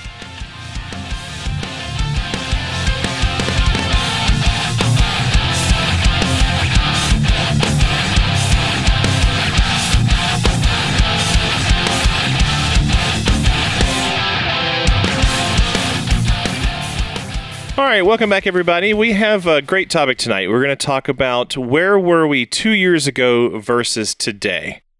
And uh, of course, we have many topics to cover on that. And uh, Gucci, why don't you kick it off? Mm, first thing that comes to my mind, since we're so used to this, is the difference in your fleet. So, Mm. what have you changed from two years ago to now? A lot. Yeah, man, where where where is fence post when you need them for this one? Right. So, kind of, what's Uh, your experience? Yeah. what, what have you done? Well, for me, uh, let's see. I mean, a couple years ago, that was 2018, right? So, gosh, I mean, I, I, I really and truly, I started out with small stuff, and it was just really. I, I think you and I were talking about this where we were starting out with small helis, and I think that was kind of where we were gonna reside for a while, and then of course that just didn't work out at all, did it? So, we, Sorry, we right? Got derailed it's quickly, your right? friggin' fault. Um, so we started out with like 500 millimeter helicopters, and uh, so I had the 516 at the time. And coincidentally, in 2018 at Spring Fling, uh, when I met Yard Sale, uh, I friggin' yard sailed my helicopter. So, uh, but yeah, And I appreciate that. uh, but yeah, I it pretty much I you know, for the longest time I was I was like Mike and I was a total goblin hater and um that changed obviously. so I pretty much I from 2 years ago to today uh I've I've found home with with goblin helicopters. I just I like the way they fly. They fit what I'm trying to do and from a vis- visibility standpoint too. So, what about you, Gooch? Well, I I could definitely say I tried different brands, right? So Synergy, Excel, TSA, Nitro um, models, electric models. But yeah, I, I, am right there with you. I started with small, and we had this plan of just staying small, kind of getting back into the hobby after taking a little bit of hiatus a few years back, and it backfired also. But you know, it, it's it's what makes the hobby fun for us, right? Mhm. So, and I and I, I want to say that I, I I think now I fly Old Goblin but I enjoyed my synergy too. I enjoyed the Excel. You know, Mike has that Excel now, so hmm I, I think it was definitely a huge uh, revolving door of heli, so to speak. You know, some new, some used. Um, definitely got even radio wise, right? So you know that made a, a huge difference too. Is having a new radio, right? Sure. You know, going from the basic uh, V control to the touch, I mean, made things a little bit easier. So, heck, you could pretty much go through the process of setting something up pretty quick too. So, well, for you and I, just getting into V bar in general, I think that Yeah. was like a huge thing for Yeah. us too. Yeah. Yeah. So yeah, can I say I found my home at Goblin? Yes. Um, would I try different things? That's also a yes. So I think the fleet has predominantly moved to 700s right now. I could tell you Mm. that size wise, it's 700s. so um, it's it's been a, a rocky road, but it wasn't in a bad way, right? It was just ups and downs through changing the fleet over and over and over again. And I think that kind of made it interesting, but at the same time, sometimes stressful. So, home with Goblin, but definitely enjoyed trying out the other brands too. hmm So, that's kind of where I'm at today with the fleet wise is Goblin. Nice. Sorry, Mike. I'm I'm curious to to hear what uh what Dave's process is on this one. My process Yeah, what, is what to I eliminate churn. Two years ago is probably when I made the decision that I was spending way too much money in the hobby. Mm. So the churn of helicopters probably ended. It started about two years ago, and uh, you know I went through all of them. Uh, but now, I mean, well, I'm trying to think of when JR decided they were going to go bankrupt, and I ended up buying a bunch of JR Forza 700s on the cheap uh, airframes. So I have about four of those sitting around, and I really enjoy the helicopters, so I've stuck with those. Um, I've only added those two years uh, the Oxy 5, um, a Diablo L, and uh, that's that's about it because I had a Diablo Black Edition before that, so I'm pretty much a heli whore. I, I like to keep all the brands around, you know, and uh, so I I really don't move helicopters that much. I just learn to fly what I have and and uh, do it up.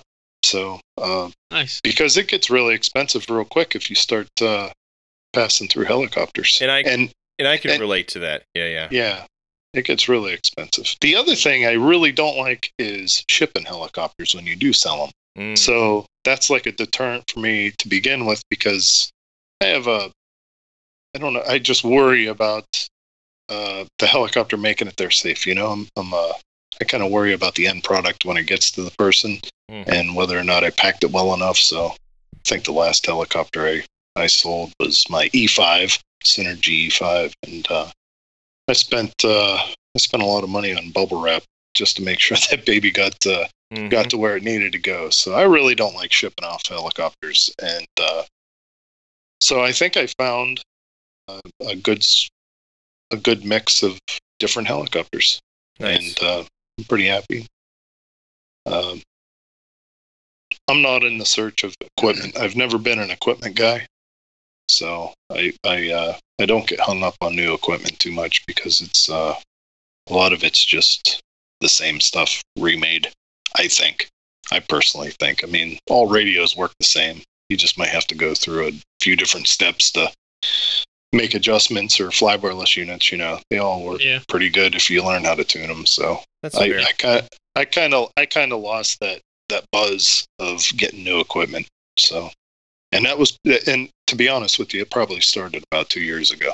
hmm So, yeah, so I'm happy where I'm at. And I don't mind getting new helicopters or selling helicopters. I just don't do it that often anymore. So, but uh, yeah, I'm happy with my fleet. And the majority of it is bigger helicopters. So, you know, I think 550, 600 is probably the smallest size I have now. Most of them are 700s. So, yeah, good stuff. I like it. It's a good hobby. Yeah, so I'm pretty much well, I used to be the polar opposite of Dave. Uh, Dave actually used to call me the horse trader. That's true. and uh, I would go through helicopters pretty much maybe at least once a month. I would have something else showing up to, to play with. Um, I kind of gotten away from that this year, especially. Uh, I, I guess like pretty much the same story as everybody else. You know, you, you want to try everything that's out there, find out where your home is, and you know, for my flying style and for you know, I go out, I like to have fun. The the the model is just a thing for me. I'm not attached to it in any way. Um, I have no emotional attachments to anything. So I go out and I just kind of beat on it and have fun. If it goes in, it goes in. If it doesn't, then it's going to go in probably within the next couple flights. So um, I try not to buy super super expensive models, although I would love to be have a fleet of Diablos because they look like they fly really really good. Uh, but I just you know I, I have too much fun. I get sucked into that uh, contagion that we were talking about earlier, and I start doing silly stuff, and you know it, it bites me a lot more often than than not. So Right. Uh, so yeah, I pretty much found my home with the XL products for now. Uh, they're pretty reasonable, and they fly really well. So I have no reason to really try anything. I have really no desire to, to buy anything new. I, the the one thing I definitely wanted to try was the Protos Nitro. Um, I flew my 700N for a long time, my old V1 T Rex, and was kind of looking for something to replace that. But all the ones that I tried were were good, but not quite as good as the 700N. And I think with the Protos Nitro, I think I found that replacement. So um, I did end up getting rid of the 700N and now have the Protos Nitro. And I keep around the, the T Rex 700XN just so I have something to throw in the beans on the weekends. Uh, but yeah, it's it's pretty good. Trying to stick with what I have for a while, keep it going, and just having fun. So do you miss the 700N? Uh, I do and I don't. I do because it, it had its own feel. Um, the the Protos Nitro feels really well, and that's kind of what I was looking for. Something super light, super floaty. Um, and I definitely got that with the Protos Nitro. The part that I don't miss about the 700N was the parts were getting. Some of the stuff was getting hard to get a hold of. Uh, I bought up a couple airframes off of Heli Freak and, and different places so I can kind of pick them apart for spares. But a lot of the stuff was getting really hard to get a hold of, like the plastic uh, piece for the front of the frame where you mount the the gyro and all that stuff. Those crack almost every crash, and those are really hard to find for the V1. So um, stuff like that was getting kind of frustrating because you'd have to dig around for a couple weeks before you can actually find it to get it fixed and get it back in the air if you didn't have it laying around. Uh, or you're you're trying to epoxy stuff back together to make it work, and you know it just wasn't. I don't know. You felt like you had a piece of shit after you fixed it. You know what I mean? Mm-hmm. So having a nice modern geometry, modern, you know, parts and and stuff like that was was refreshing when I got the Protos Nitro. So, um, yeah, I miss it for the nostalgic reason, I guess, because it was the V1. It was my first Nitro. It was, uh, you know, it was. I, I I spent a lot of time. That was probably the longest model I've ever owned. I owned that thing for probably three or four years. Oh wow. Um, and it, you know, it, it stuck with me the longest, definitely out of all my my models. So I miss it for that reason for sure. But um, I don't know. When you can't get parts for something, man, it's hard to hang on to it. You know. Sure. Yeah, yeah, yeah. Yeah, which I think is kind of what brought me to the Goblin brand was just simply because, you know, you can find parts everywhere, right? And Yeah, um, absolutely. you know, if there's any regret that I do have of the past couple years, I wish I would have held on to the Kraken. Um, because now knowing what I could have done to make it fly the way I want it, um, I kind of wish I still had that one. Um, but uh, finding home with the 580s as a 600, I think has been uh, a big turning point. I say that they're still new. They're still, you know, we're still in the honeymoon phase. Um, but uh, I'm I'm hoping that they stick because something that Dave touched on with the putting too much money into things. I, we're going to touch on this later, but I I'm there, and it's and it's just like holy crap. Uh, me personally, I need to slow down. You know, it's just I have gone through some some models. Some have just crashed into oblivion. You know, where it's like holy crap, the thing's not even recognizable. But for me, it's just I I needed to find two helis that I could call home. You know, and uh, and just let those rip for a while because it, it gets expensive. It sure does. So, so with COVID, uh, has this opened any opportunity for being able to sim more often, or have you been able to fly more often? Has your life changed at all? Um, you know, where where do you guys stand with that? So, I I don't know if it's I mean, COVID maybe, but I think from two years ago to now, I definitely sim a lot more. And part of it is, you know, due to the Heli Sim League that Dave and you and uh, Mike and let's see, Bob Heaster and Todd Dudek that we do once a week, right? Right. So I I think sim from two years ago to now is definitely a whole different ball game for me and I feel like that's gotten me to be more comfortable um, at flying the helis, um, just because I don't have to overthink. Like if I want to go into an inverted hurricane, right? Uh, it's almost to the point where I've simmed so much that it, I just do it. You know, I don't have to like which way I'm going to go, which one. Oh, okay, sticks this way and go. Right? It's almost like fluid. Is it perfect? No, but it's definitely a lot easier to at least um, go into controlling the heli to do it what you want it to do. So sim has increased a lot for me.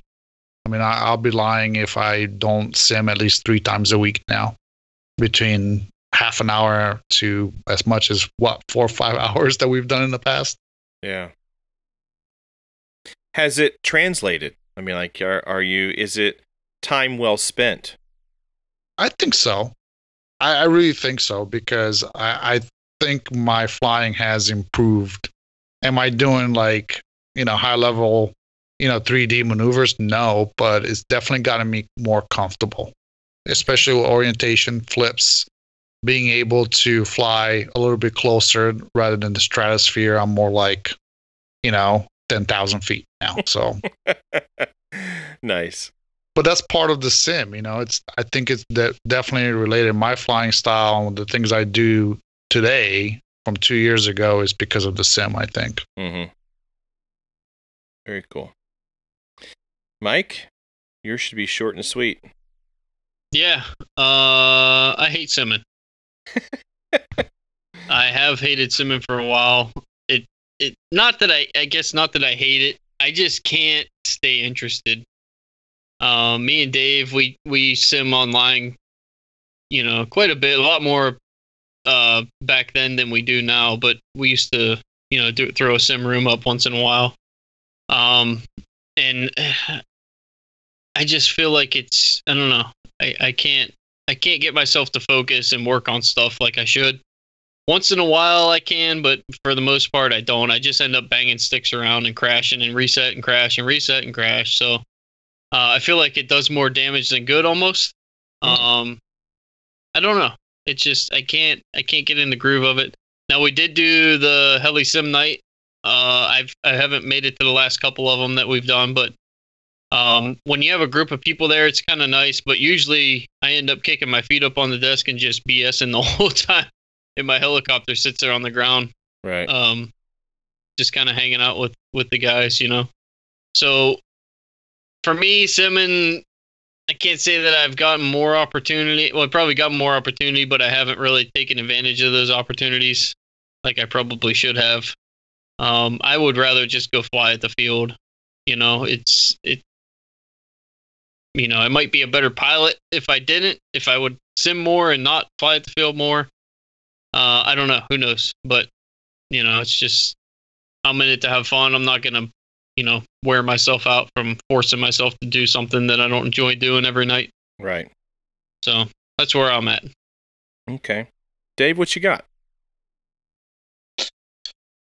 Well, I'm an essential employee, so uh, actually more time on my hands hasn't changed. So uh, my my routine has not uh, deviated at any time during this uh, COVID period myself. Um, I've always seen the the uh, importance of simming, partly because I think I'm a scaredy cat. and I have That's to, fair. Yeah. I have I have to I have to practice. I have to feel like I'm confident before I actually do it in real life. So, Hmm. uh, to be honest with you, summertime usually is not a big sim sim time. Uh, but in the wintertime, I usually hit it pretty hard. I Yeah. make sure I go down every day and at least do half hour or so Mm, so But, every day uh, then. Yeah. in the wintertime. Yeah. Yeah. when up here, you know, up here we get really cold and it's Right, not fun to be outside. So I usually sim almost gets- every day in the winter, It gets a bit snowy up here, eh? just a bit. eh? oh god. but uh, yeah, that's so really it hasn't changed this this period of craziness that we're in hasn't really changed my routines any. Um, I think actually I've probably flown less this year than I have the last couple years. Um, I don't know what's going on with that, but I still enjoy it. You know, it's not Right. like I'm uh, in a slump or anything. It's just uh, I've changed the way I think. I think when you get I don't know. I find that flying sometimes takes a lot of energy. You know, when you're at the field itself. Sure. So I, I get less flights in. Like I used to pound out 20, 30 flights a day. And now I'm lucky to get 15. You know what I mean? So, Fifteen. yeah. yeah. So I usually go at it. But, um, yeah, as far Yeah. as sim time, sim time stayed about the same. I, I, I kind of have a routine that, that I stick with, you know? Yeah. And when I'm not feeling good, you guys were talking about days when you're just not feeling connected to the helicopter or whatever. I usually come home and, and work on it on the simulator. You know what I mean? Yeah. Practice basics and stuff like that. Hmm.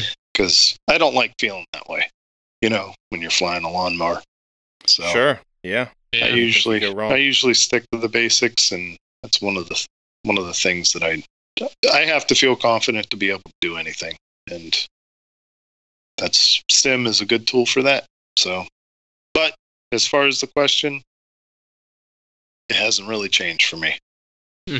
So And real quick, Kevin, when he says 15, uh, usually we go out to the field for the day. So we go out like oh what yeah, nine, ten in the morning, and we're there until dark usually. Yeah, yeah, So 15 flights is not.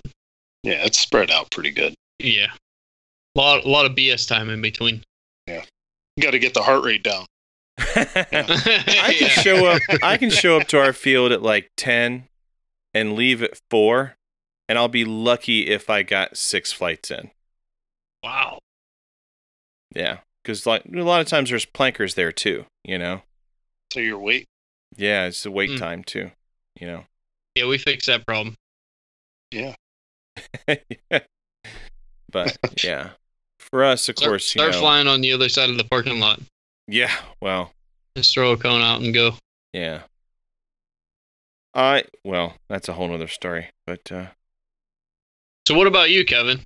How's so sim, yeah, sim for routine been? me, um in 2018, uh I remember back, you know, w- of what I was doing and and really and truly for me it was just kind of throwing the sticks around, you know.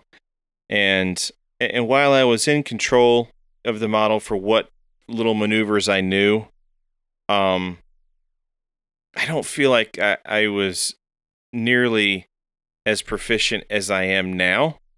But but let me let me cap this. So I don't view myself as being, you know, an excellent pilot or anything, but competing against myself, you know, 2 years ago compared to today, I feel like I've progressed quite a bit.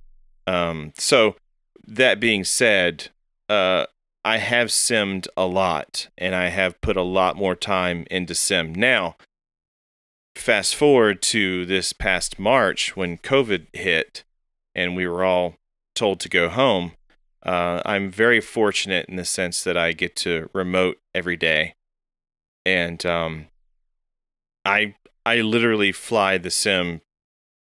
I'm not going to say all day, but I do put in quite a lot of time in on the sim because like when I get to a point with work where I'm like I just need to take a break, you know, I'll, I already had the sim up and I'll goof off or or work on stuff or whatever for 15 20 minutes and then I get back to work and you know and then later on in the day you know I'll pick it back up. And and of course then you guys are doing your your heli league you know and uh and I've done that a few times with you guys. But really and truly I think the progression started to really ramp up once COVID hit because like I say you know I I I'm at home and so I do sim quite a bit and uh so for me uh I I definitely use it for what it's purpose built, which is to be a training tool, and um, I feel like it's it's been uh, very good for me uh, personally.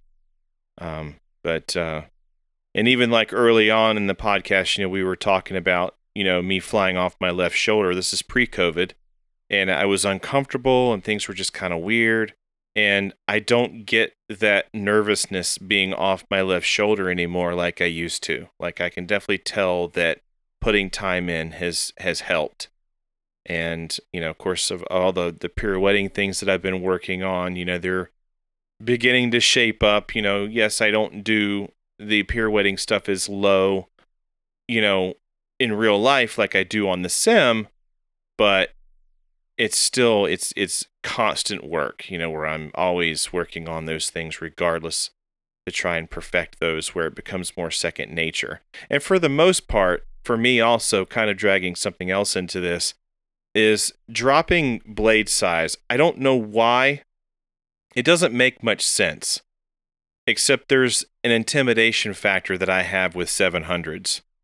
And going down to 600 has really helped out a great deal of stupid as it sounds uh, it's helped with confidence of taking not taking chances but feeling more confident to do some of the things that i'm working on on the sim i don't know why that is but 700s definitely have a certain intimidation factor to me and that kind of sidebar what we're talking about but you know, uh, the sim definitely has helped me out a great deal since we, you know, in the last couple years, especially once we hit COVID, since I'm home. So,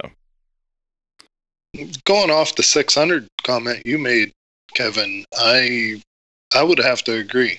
600 size is a nice helicopter to practice and get confidence built up in. Right. Yeah. I find the same thing. Yeah. It it moves quicker obviously because there's smaller blade. Um, where the 700s, and I'm not saying that you can't get it to move like lightning, but the larger blade, there's definitely a little bit of a, you know, a little bit of a lag there compared to the 600, obviously. And um, but the sheer size of it and whatever, like it's, I don't want to say I'm I'm afraid of it, but it just it has a, a different feel you know, where the 600 just for some reason feels like home to me. But at any rate, I'm hoping that stays. you know, I don't really want to keep buying helicopters. I really want to stay where I'm at. So I'm so. down with the 600 size too. They're nice. Yeah. They're very nice. Which has me, you know, I'm like trying so hard not to pull the trigger on a 580 Nitro. You know, I would love to to buy one do it. but and the cool thing too is it shares parts, right? You know, I mean, I that's another benefit. But at the same time, it's just like, oh, man, I just I need to I need to chill out and stay where I'm at because I do have two nitros, and that leads us into our next topic of has anyone felt the nostalgic feeling? Have you wanted to dabble in older stuff or older methods, anything like that? In the last I mean, you talking you talking about a 600 size. I mean, you sound pretty nostalgic, right? Yeah. so it is. How how has your nostalgia acted upon your buying habits? So I all of a sudden woke up one day and and started seeing people, you know, especially Dan Murnane with the flybar stuff. And and I thought, you know, that might be actually kind of cool to try. And uh for me, I I didn't necessarily want to go with the 700. And I thought, you know, it'd be kind of cool just to be a little different and go with a 600 class uh, nitro flybar. And so there's a guy here uh, that that flies with us here. His name's Scott Miller, and he had this Vibe 50, uh, JR Vibe 50, and um, and I thought, man, that'd be really cool. So we worked out a deal, and it came with some Curtis uh, Radix blades, uh, the flybar blades, and uh, brand new. In fact, never had been used. And uh, yeah, so I brought that home and started, you know, messing around with it, you know, and, and took my time, you know, putting it together because it's been a while, obviously. And uh, it's fun. I I I can't say it moves quickly, but it's still a lot of fun, and and I enjoy the fact that it is nitro, and uh, of course, right now it needs a new ring sleeve and piston, but uh, such as You know what they life. call that, Kevin, right? What's that? Midlife crisis. Is that what it is? Yep. It's a flybar crisis. Well, to add to that, and this is another reason why I have not pulled the trigger on a newer style 50, is that I came into ownership of a Avant Aurora 90 Nitro, Jesus. and it's also flybar, and um, and I'm super stoked about it. I I haven't put any time in on it. Uh, I need to. Uh, which is it's next on the table aside from the rebuilding the engine of the the vibe but uh, I want to get the Aurora going just simply because you know it's it's just such a cool looking machine, and uh, you know of course my electrics are are my home for for learning, and then the Aurora and the Vibe are of course you know Vibe 50 or or you know the just beat them up you know and have fun. Um, but uh, so yeah, so the Aurora is going to be on the bench uh, here very soon. Going to start tearing that down, you know, rebuilding it up. Maybe send the clutch out to Dan Murnane have him take a look at that, make sure it's good. And uh, I think all I need for it is like blades and a switch glow, and it's literally I have everything for it. So it's it's not too far out of reach to be done. And um, but yeah, just kind of wanted to dig back a little bit and you know enjoy where I came from, you know, with the flybar stuff, and because I have very fond memories of my T-Rex 600 Nitro as I'm sure a lot of people do. And um, yeah, it's good stuff, man. I, I I enjoy it. So, what you got, Gooch? Mm, nostalgia. Mm. Let's see. For me, really has been just whole like kick on getting back into competing.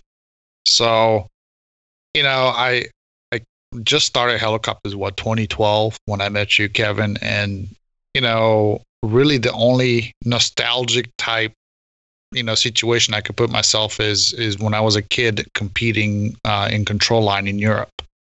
So that's really I, I just missed that feeling, and it wasn't necessarily that I was I'm very competitive, but what I am is I, I just enjoyed putting a lot of work right to prep for a competition for an event and seeing results you know, and not necessarily winning, but being competitive, right? And maybe you're not dead last, but you move up in in the in the class, you know. So for me, it really has been going back into getting into the whole gist of competing. So getting this class two or advanced class for the mini F3C type uh, competition that I really am trying to get back into. So no no helicopters for me because I really even the T Rex days, yeah, it was cool, but I don't know if I have that. Oh man, that's such a an important part of helicopters per se. Is Mhm. because I think I don't I didn't do it for long enough maybe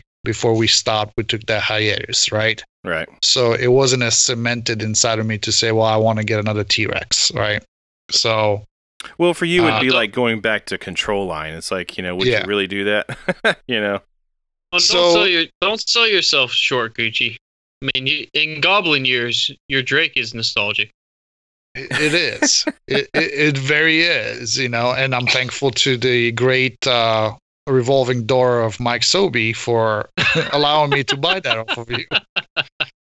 No, that was, the the funny thing about that is that you know talking about control line is I was talking to Todd Dudek. He's like, you know, he was kind of like, man, I I kind of would like to get back into control line. You know, Oh, Jesus.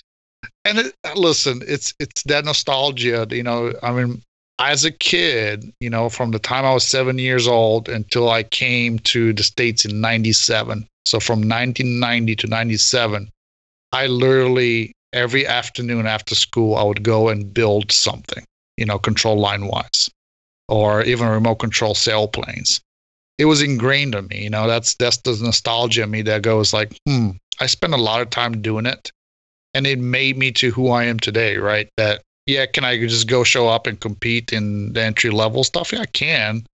But you know, is you know, all the competition the way I know it was to plan everything and in practice. Use the tools that you have to your disposal, i.e. the sim. Um, having a good group of guys that you could ask questions, you know, search for answers rather than just settle, right? So all these things kind of bring that being a, a kid and really my only worry was go-karts competitive go-karts competitive um, control line you know that's all i did you know other than school and family but you know i was a kid so i didn't have the same worries i do now so that's my nostalgia moment is going back to competing How about you, Mike? So the only nostalgic thing that I've uh, had any interest in was uh, my father-in-law gave me a Raptor 90, probably yeah, maybe a couple years ago. Uh, it was something that he bought brand new and started to put together and never finished. And uh, when I started getting into the helicopters, he gave it to me and said, "Here, uh, finish it if you want. If not, pick it apart for parts or whatever you want to do with it." So, um, I robbed the motor out of it, OS 91SZ, which actually I'm still running in the Horex. Uh, so I actually bought another motor for it and planned on putting it back together. Slowly been working away at it. I got the servos and stuff installed in it, and down to Dave's favorite part is the wiring. So that's kind of where I'll get back on the wall Right. and was like, "Hey, I'll get to it one of these days when I'm really, really bored." So It'll be fun. Uh, yeah, yeah. yeah, I think it would be cool. Um, I want to get it together and, and have him do the maiden flight on it, and you know that way he could say he flew it. You know, it was his his uh his helicopter to begin with. So, uh, but that's it, man. I have zero interest in flying anything flybar or old or not being able to get parts for. Not not for me. Gotcha. So Dave, what you got, man? Four Forzas. That's pretty nostalgic. 2000. I go clear back to 2014. Yeah. Yeah. No, that's. uh I'm that's glad you got rid of your as I go. E5 because you know that was beginning to be a grandpa heli too. Well, you know what? Um, I think people are buying those up because of parts. You know, Right. so I think that's the big issue with them right now. But uh, that's a great helicopter. I loved it. It is a good helicopter. It was it was the one helicopter that always went to the field. You know, Mhm. so it was a good helicopter. But yes, I uh, I don't have any ambition to get old helicopters flying again. Now there is a guy at our field that I think he brought out a Kyosho Conquest or something that one time, Chris Bates, and uh, I think was, this uh, past weekend, Con- concept thirty. Concept Thirty, yes, Yeah. Wow. and he brought out. What did he fly this past weekend? Uh, Was that that, was the a Raptor Concept 30. 50? Oh, No, it was the a concept thirty. Okay. Yeah, and he gets into it. So it's kind of cool to see the old helicopters fly at the field, but uh, yeah, I don't need to uh, I don't need to spend any more money. Too many toys already. Well, the Yeah. cool thing about doing older helis though like that is is you can typically find them pretty cheap. You know, I'm not really deeply invested into the Vibe 50 at all. Like it's maybe 200 bucks and you know, I mean it's Well, well, I'll take that back. It's, yeah. it's about 300 bucks. But anyway, the point is, 300 but I have two airframes, you know what I mean? right. So, That's what a lot of those guys did too back then. Was they would just buy two helicopters, right? mm-hmm. When when they got a hel- new helicopter, they would buy two kits and and keep one on the side just for crash purposes, right? right. uh, that doesn't happen now. We we're pretty spoiled, and like I said, I've only been flying for what six years maybe, so I've never gotten to really experience fly bar or anything else like that. So um, there is no there's no motivation for me to go experience it. Really, You are so far along in flying for only having flown for 6 years. That's incredible. yeah. Well, sim. There just you go. practice. Hear Yeah. that, Mike? Yeah, I know. He, Okay. he tells me all the time. yeah. Yeah. I don't listen. Yeah. All right. Uh, how about uh, charging equipment? Has anything changed for you guys in the last couple years? I think for me, I'll go first, Mike. Um, the only really upgraded is that I bought that used uh, Progressive RC big case, and I got a 48 volt, you know, power supply with the 4010. But to be honest, that stays home more than it goes to the field, Mm. you know. Yeah. So I kind of taken the approach of, um, you know, just charge your packs before you leave, and then flying nitro too kind of makes it easy, right? So I take, you know, three, four packs, stick packs for the electric, and then a bunch of nitro. So, but charging really, I, I really, I'm to a point where I would love to get one of the smaller ISDT type cases where, you know, it's just a thousand watts. Keep it as mm-hmm. small footprint as possible because that big case is a pain to lug around It and I get you you need it, you know, or you could use it. But honestly, now more than ever, like I'm kind of the impression I'd rather just have a few stick packs, you know. Yes, I, I I can totally relate. Uh, I would I would rather have enough batteries to go to the field with, as opposed to having just a couple batteries and worry about charging them at the field. That's just me personally. I mean, I would, uh, you know, again, but I'm not I'm not belting out 15, 20 flights either, you know, because it, it just never seems to work out that way. So if I had, say, three packs for the 6S 580 and then three stick packs for the 12S, for me, that would be more than enough. Now, could I take my charger and just in case, you know, sure. And typically I'll do that. You know, I'll take a charger with me. I may not break it out, but it's there if I want to fly more, you know? But unlike you guys, except for the wintertime, you know, here it gets to the point of being so hot, and it's my whiny bitch moment. It gets so freaking hot here that the sun just freaking beats the crap out of you, you know? And by the time four o'clock hits, like I'm wasted. Like I'm just done. I'm ready to go. you know? So,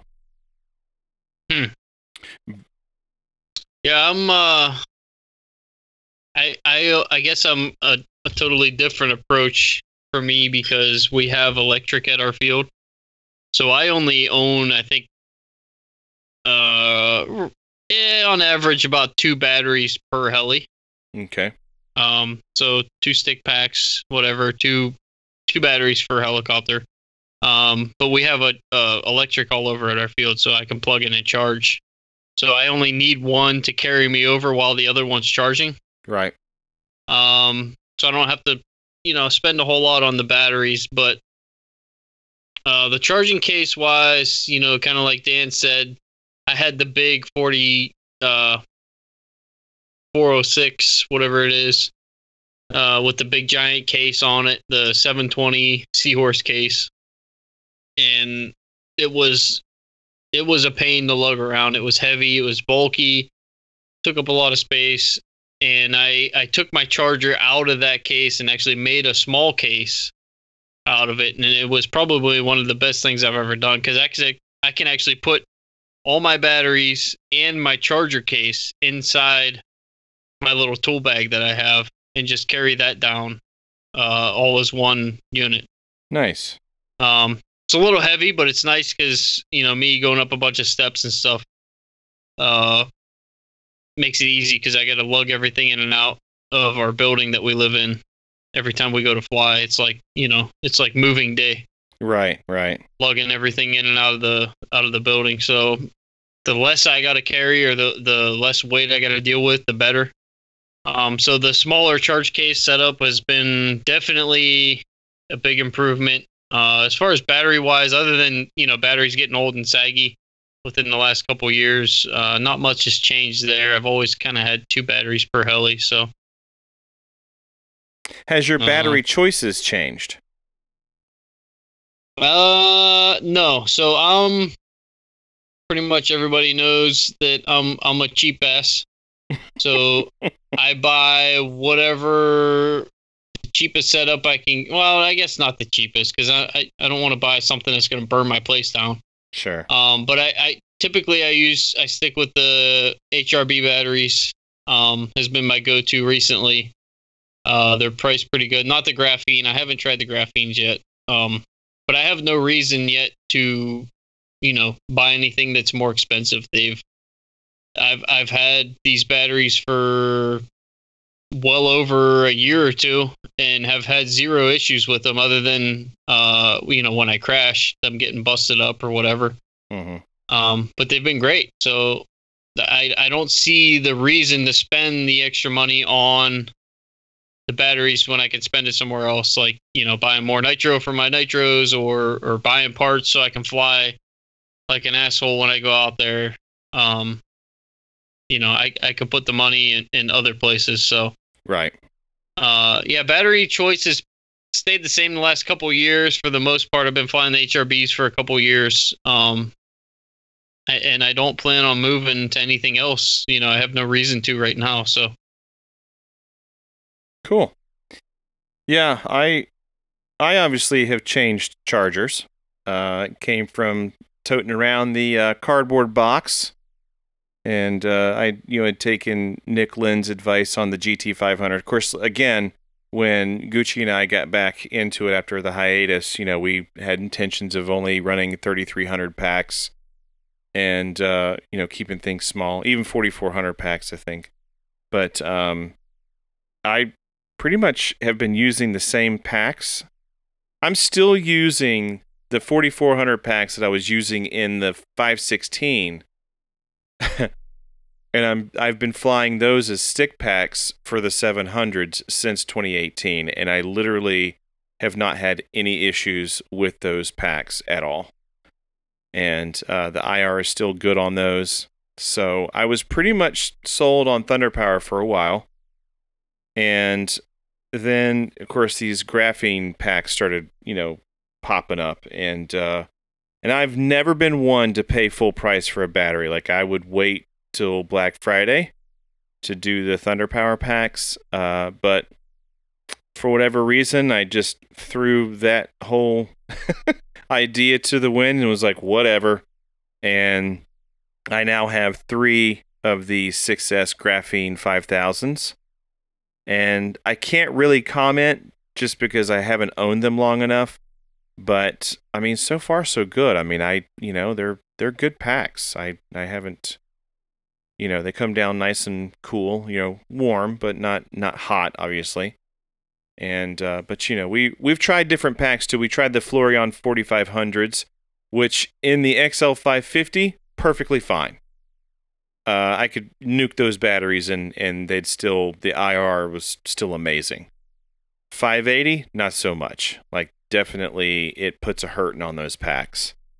And uh, so I've already retired two of them, and I still have two left. But I really have sort of stopped using those since I got the graphene packs. Um, of course, I bought the uh, the 308 iCharger in the new case and uh, that's been pretty awesome. But thing you were talking about of simplifying when you were coming downstairs, Mike, right? So for me, that was what I was taking into consideration is how much do I really want to lug to the field? I really just wanted to simplify my my outings and you know again normally now if I know that I'm going out to the field around noon, I'm only going to be there until probably 4. So there's no reason to take the charger. So I'll just take all the packs charged, hit the field. When I'm out, I'm out. Doesn't mean that Josh and those guys couldn't charge something for me, but I I just I don't even bother. Um, if I'm going to be there for the most of the day, then the charger is definitely going, maybe even the generator. But I really I really tried to simplify things. Just, you know, buy enough packs, take the toolkit that has all my tools in it, uh, the charger, the two helis, the radio, done. Just hit the field, do what I got to do, go home. So, um, but yeah, that's that's the the the newest for me in the last couple years is um, upgrading chargers and of course trying out some newer these graphene packs. I don't know if that's like new technology. I guess it is, maybe. Um, but uh, so far so good. But anyway, Dave, what you got? Well, I changed chargers. My I had a 4010 that ended up blowing up on me one day, and uh, I had a behemoth of a case that it was in, and I totally shrank it down. Now I'm running 36 volts on with uh, two X8 iChargers, the little baby ones, Yeah. and uh, that's what I use. And like you know, like Mike said, we have a field that has electric, so I don't charge at home. Um, it's you know what the funny thing is is it seems like when I charge, I usually have two batteries per helicopter, and it seems like when I charge both those batteries up for the same helicopter, I'm bound and determined to wreck the helicopter before I could get the second battery. So. I only charge. I charge. I only charge as I go, and uh, I don't know if that's like a curse or not, but uh, it seems like when I have two batteries charged for the same helicopter, it's gonna wreck. So it's gonna hit the ground. Hmm. So I just charge as I go, and like I said, it's super nice little case. I think it's the same size case that Mike has on his uh, three or four oh six or whatever. So it's really small, light. Yeah, you could stuff it anywhere. So that's my big thing. And you know, you guys were talking about batteries and old batteries and stuff like that. I have a couple pulse batteries that are the the date on them is from 2016. that Wow. I'm still flying. Yeah. Nice. So, uh, but like helicopters, I have all kinds of different batteries. I have some of the new HRB graphenes and uh, glacier packs and uh, wow, Glacier. pulse. yeah, yeah, yeah. I still have some of those. They're Wow. they're probably two or three years old now. So Yeah, they, but yeah, one one of the things that I've done and I've changed actually probably in the last couple years is like I used to parallel charge all my 12s packs, Mm. and I kind of quit doing that. I I charge them one at a time now. Now, uh, you know, use charge one battery on the separate channels and uh, charge them separately like that. And I think that might have that might be good for them. You know, Mhm. I, I think I think maybe that's why I'm getting a little bit more, a little bit more usage out of them. But I'm not, uh, I'm not Kyle Stacy or those guys beating the hell out of them. So, Sure. but uh, yeah, that's about all that's changed really. I'm, I'll go for a cheap pack any day in the week. You know, as long as they hold up. And the glaciers have held up fairly well, and these HRB packs have held up, and so has the pulse packs. Never really had any trouble with them. So Nice. yeah, Yeah, you run into you hear guys talking about bad cells and everything in packs. I've I think I might have run into maybe glaciers, maybe a couple packs that you know there was a cell or two that might crap out way before the other ones, but I'm I've been lucky, I guess. You know, Right. except you know I had Thunder Power and they didn't last very long. That was a few years ago, but um, so I've I've never bought those, but really I've had good luck with batteries. Cool. Yeah. What about? Well, let's move this. So we talked batteries, charges. What about your uh, helicopter cave. Have you guys done some improvements over the years, past two years? Uh, I can go first because might as well be real quick. The only thing I've really changed uh, to my workspace area, I guess, has been I've added some like fluorescent garage style lights above my workbench Mm-hmm. to get some good light on the stuff that I'm working on. Uh, it's made a, a big difference in finding little screws and stuff like that. Um, but everything else for me pretty much stayed the same. Uh, within the last two years, I've probably, yeah, uh, bought a good set of drivers. I think maybe. Um, and that's about it. Everything else has pretty much been the same. So Nice. What about you, Kevin? I know you made some improvements. uh, well, I've done a lot. Um, so I used to have these, you know, the garage storage shelves, and if you only put, you know, one of them half together, then it was kind of like use, utilizing it as a workbench. You know, it was about waist high if you if you did it in halves, and um, and so we bought two, one for you know, storing a whole bunch of stuff, camping gear and whatever's. Uh, and then of course the two shelves that were waist high, you know, I used that as my bench and and it worked for a while. But the the plywood that it comes with is is the shelves they begin to sag and bow.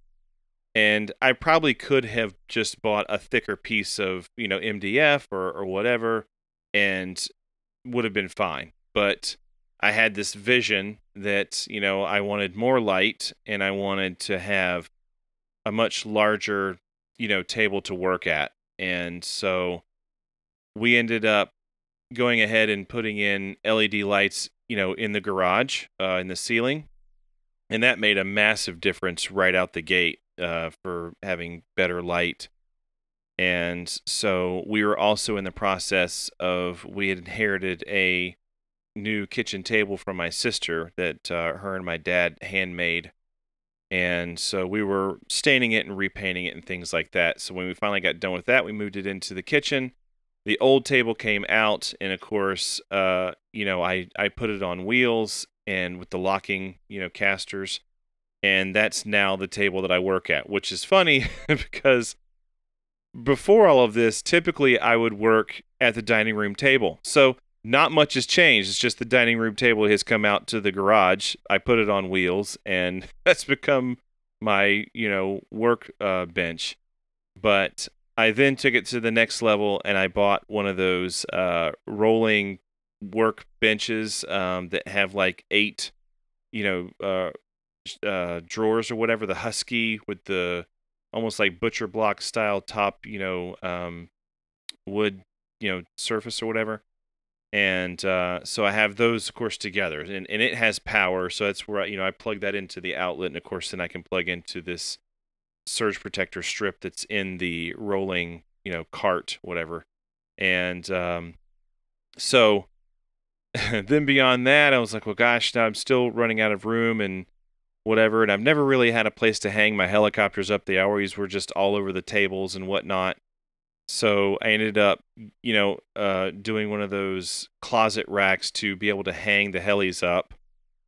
And uh, and then of course I built or or put in some shelves and stuff too above the table, and from that uh, shelf I I hung a shop light even over the table. So it's like it's super bright out there. Uh, the only difference is, of course, is that it gets really hot in the garage, you know, and stuff at times.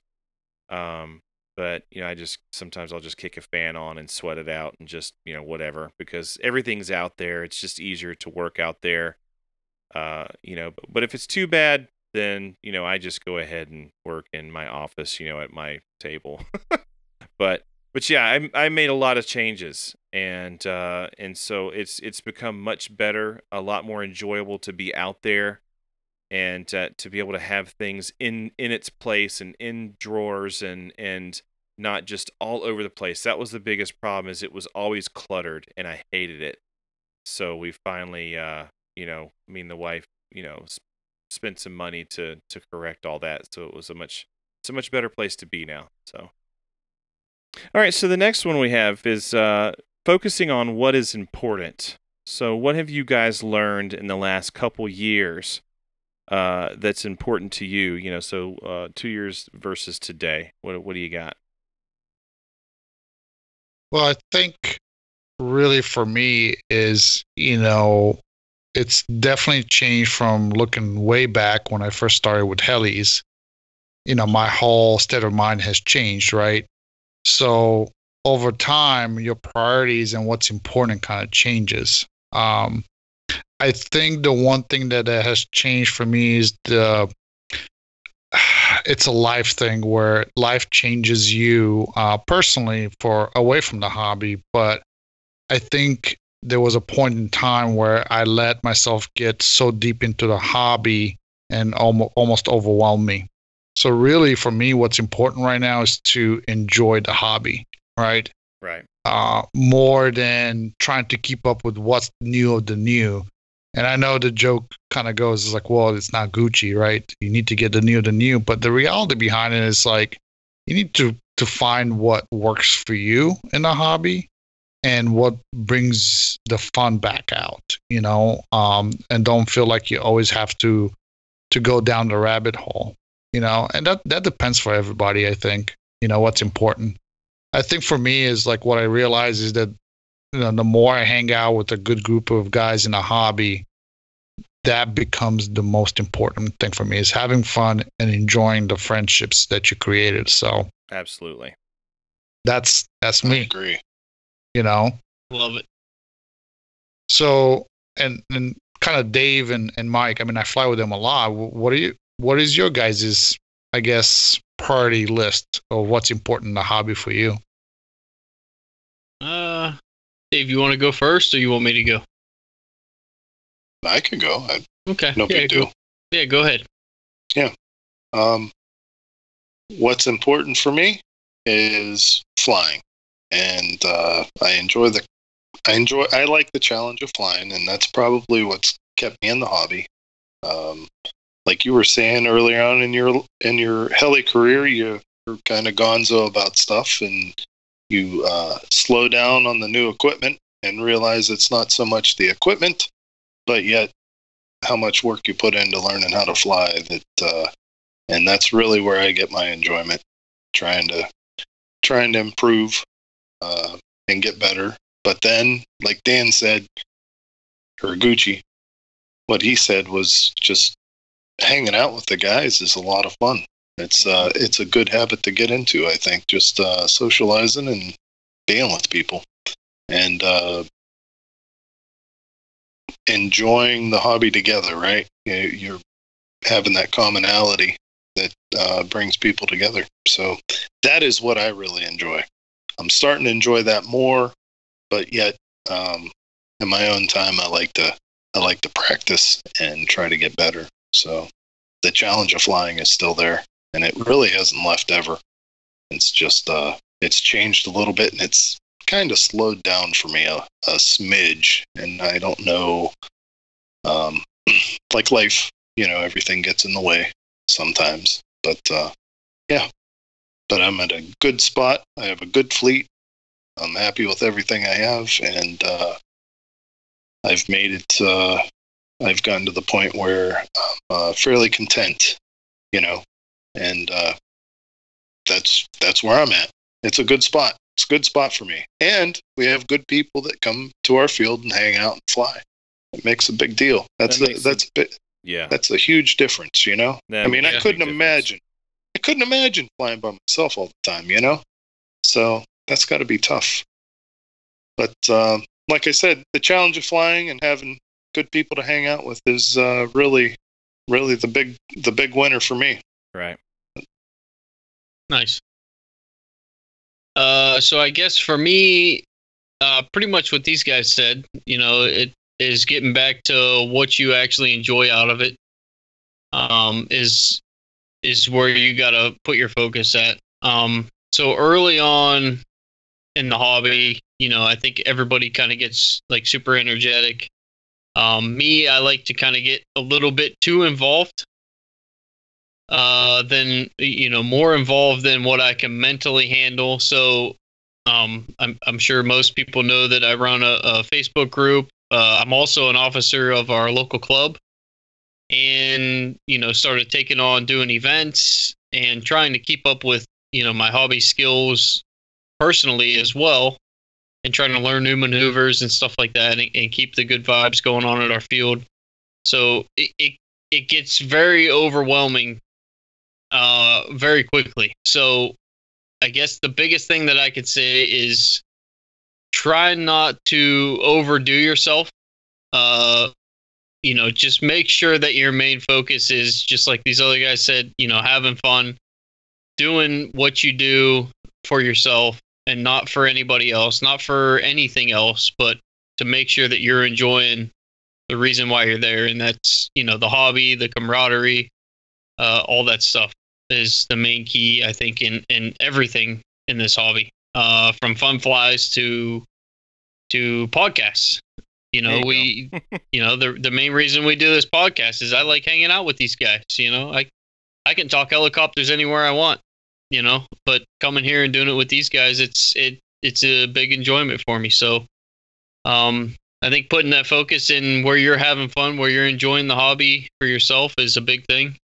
And try not to get sucked in and and overdo yourself because you can do it. And you know, if if that happens, you know, you got to be able to recognize that and don't burn yourself out because you know that could definitely happen pretty easy. So, um, yeah, that's uh that's Yard Sale's words of wisdom.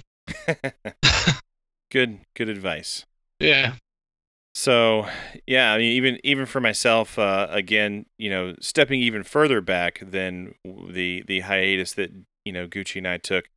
Uh, even before that, you know, uh, approach the hobby way different. I'm going to steal Andy's words a little bit, uh, but they just talked about this recently, where it was, you know, when you first get into the hobby, you're just you're pumped, like you're ready to just buy every model, be at every fun fly. You know, you're just you're in it to win it. 150%, I think he said.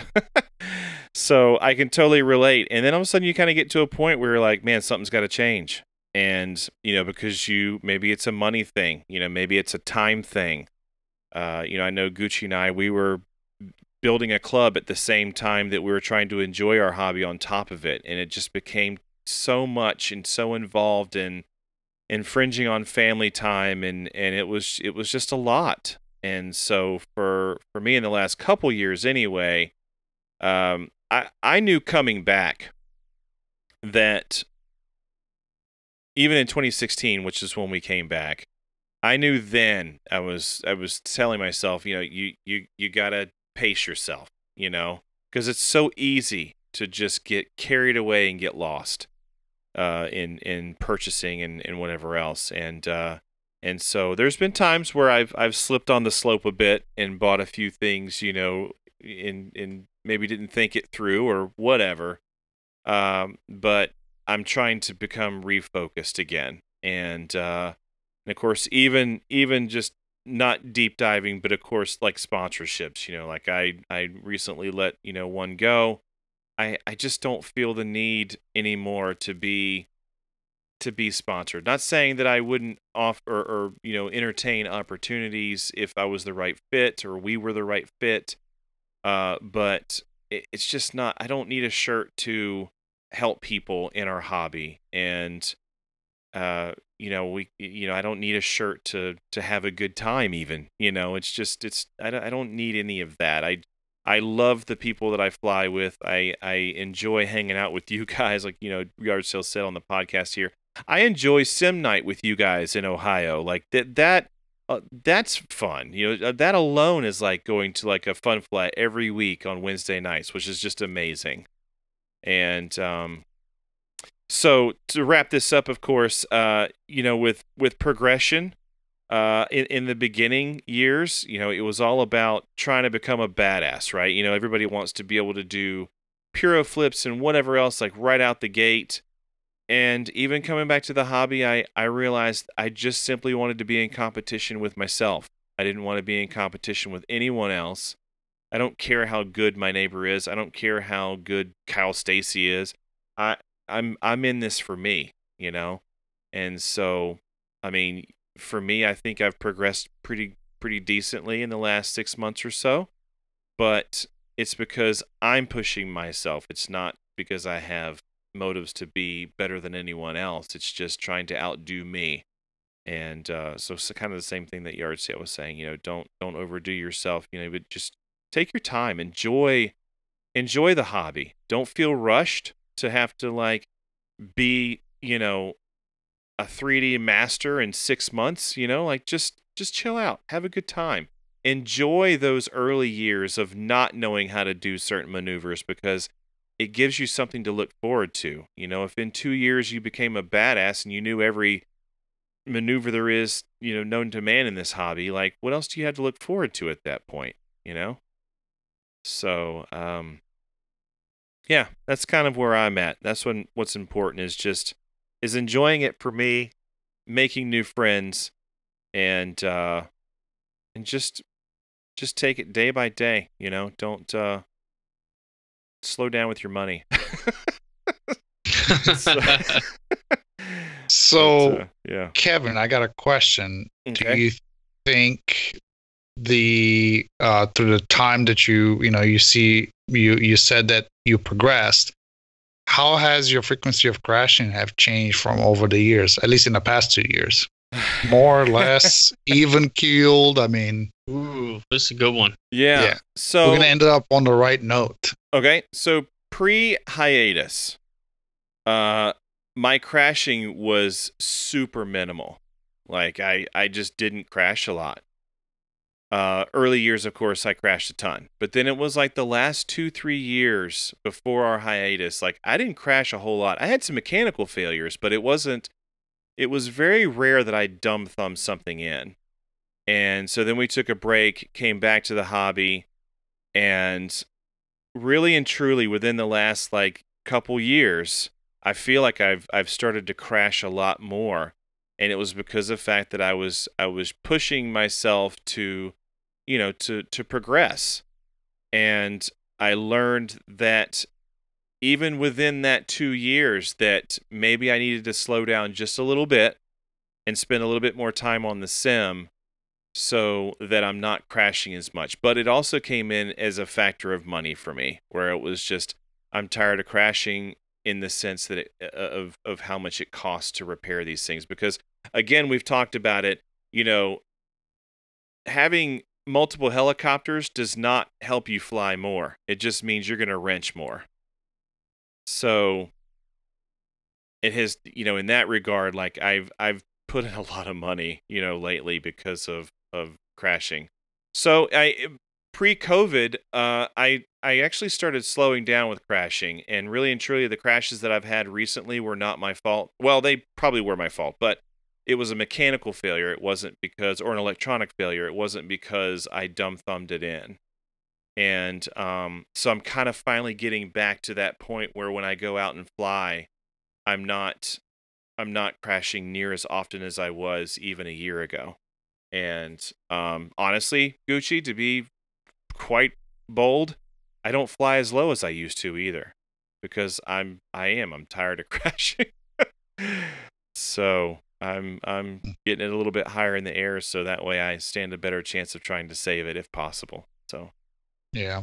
yeah, I mean, uh, that's. I think that's across the board, though. Um, you know, you you progress, but it doesn't mean that it's just in your maneuvers that you do. You progressed in your attitude towards how you fly, right? sure, yep, And sometimes something as simple as that, which is changing the height that you fly at, makes a huge difference. Sometimes, it does. you know, there's a reason why they say three mistakes high, right? Fly three mistakes high because, you know, I, I think it's a huge game changer when if you have altitude, you could get yourself on just about any orientation and probably save it because you have the altitude. But when you're like, you know, five feet or less off the deck, when something goes wrong, odds are, even if you could recover, it's just you don't have the space. So, I th- I- you know, it's kind of for me. It's I've always been conservative the way I fly. So, but then at the same time, I didn't push as hard per se, fly as low as possible, right? Right. Yeah, I've been egged on and I gotten away with some stuff, but I also have, you know, crashed the Kraken Electric, which I really thought that was like, oh man, it's gonna be toast. And it wasn't terrible. I mean, it was more than, you know, hundred dollars or two hundred dollars, but it wasn't like a complete rekit. Right. But I think for me it's kind of been steady.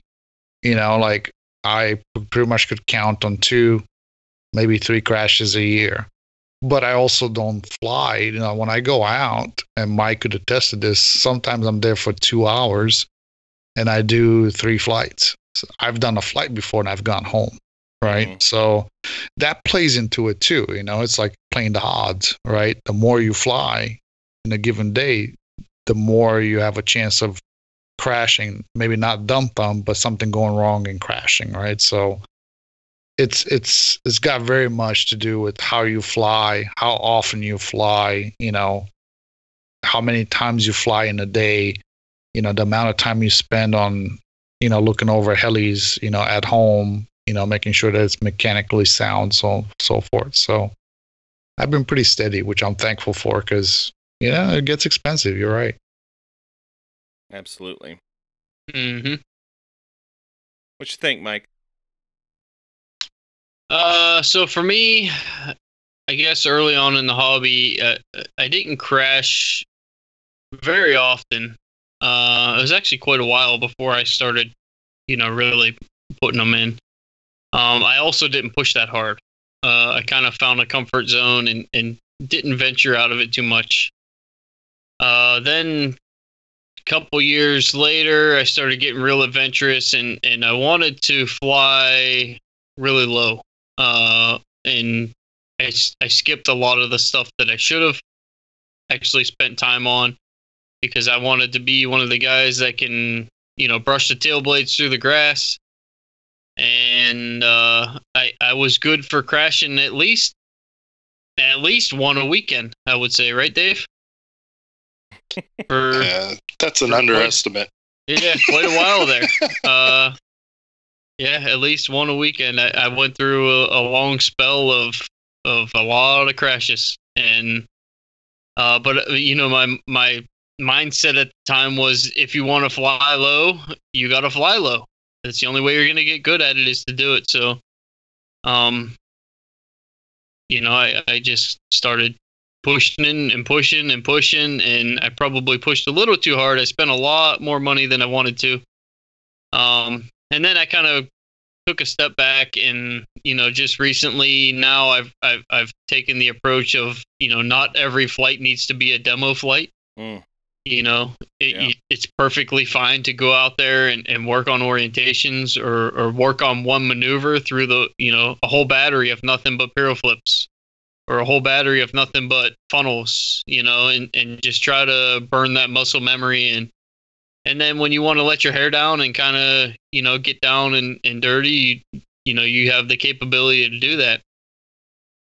Um, so yeah, I went through a spell of of a lot of crashes. Now I don't crash quite as much as I used to. Uh, still crashing, you know, more than I want to, but uh, typically now my crashes are because I'm I'm just being silly and I'm I'm trying to get away with stuff that you know uh, I probably can't get away with. And sometimes I get lucky, sometimes I don't. So, uh, but I think being afraid of crashing is silly. Everybody's gonna crash. Uh, doesn't matter your skill level. Doesn't matter how long you've been flying. You're gonna crash. And I think the sooner that you get adjusted to that and not throw a fit or get upset, and uh, the better off you are. So, um, yeah, I think crashing's just you know it's part of the game, the game we're playing. So Yeah. that's where I'm at. I want to circle back on something really quickly about the flying demos every time you go up. You know, it was really Mhm. funny because you said that to me, Mhm. and it resonated because it's Okay. true. I go out Yeah. there and I beat the piss out of these things every flight because it's like that's what you you you've been watching it in videos forever. It's like, well, this is what you do. This is just how right, you this is fly. why we're here. Yeah. And Yeah. and it wasn't necessarily that I I slapped a label on it calling it a demo, but that's how you're flying.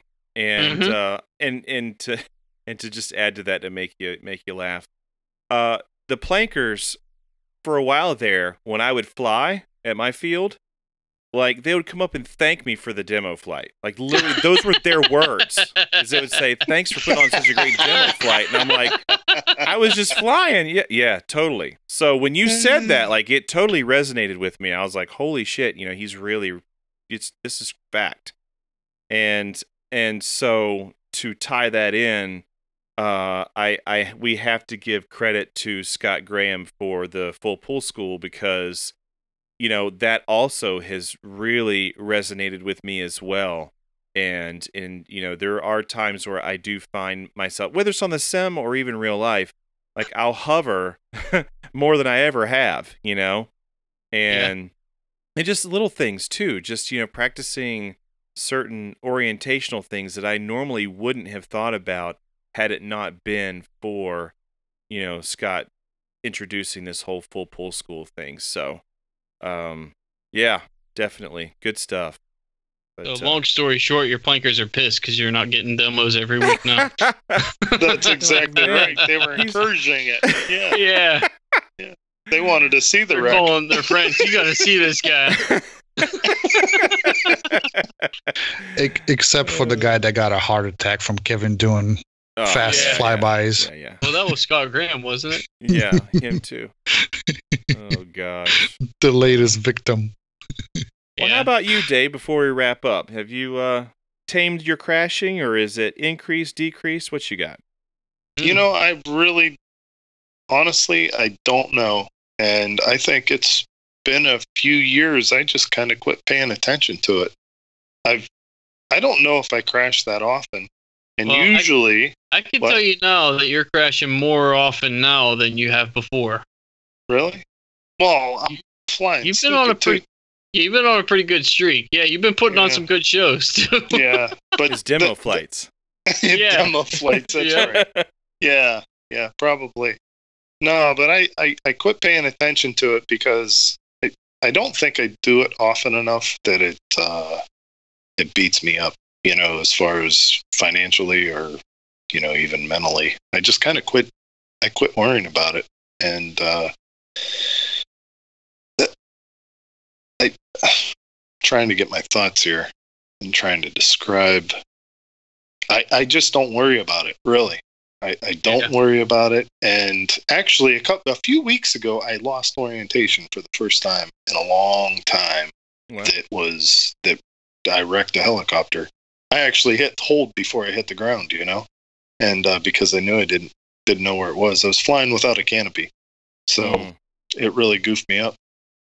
But Wow. um, yeah, um, I think at our fun flies, I usually let it hang out too much, and I get lucky most of the time. but but uh, but uh, usually weekend a weekend I can I can usually pull them all back in one piece, so it's good. Um, yeah, I, I don't know recently because we've had a few fun flies back to back flooded up. You know, I've I've smashed up a couple helicopters, but you know, hopefully that's that's going to dry up again. Right. right. Because I really, I really, the the big deterrent of wrecking is working on them because I really just don't like that. it's just it's just not fun. I hate it. yeah. Yeah, it's just not a fun thing Well, anymore. it is a lot more enjoyable to put a new kit together versus putting together or back together a crash kit. Exactly. Absolutely. Yeah. Clean, Absolutely. cleaning mud with a toothbrush is no fun. Yeah. I quit doing that. It eventually falls off. yeah. Oh, Yeah, gosh, It eventually falls off. that's hilarious. But uh, yeah, I don't know. I don't know if I, you know, I used to pay attention to it a long time ago.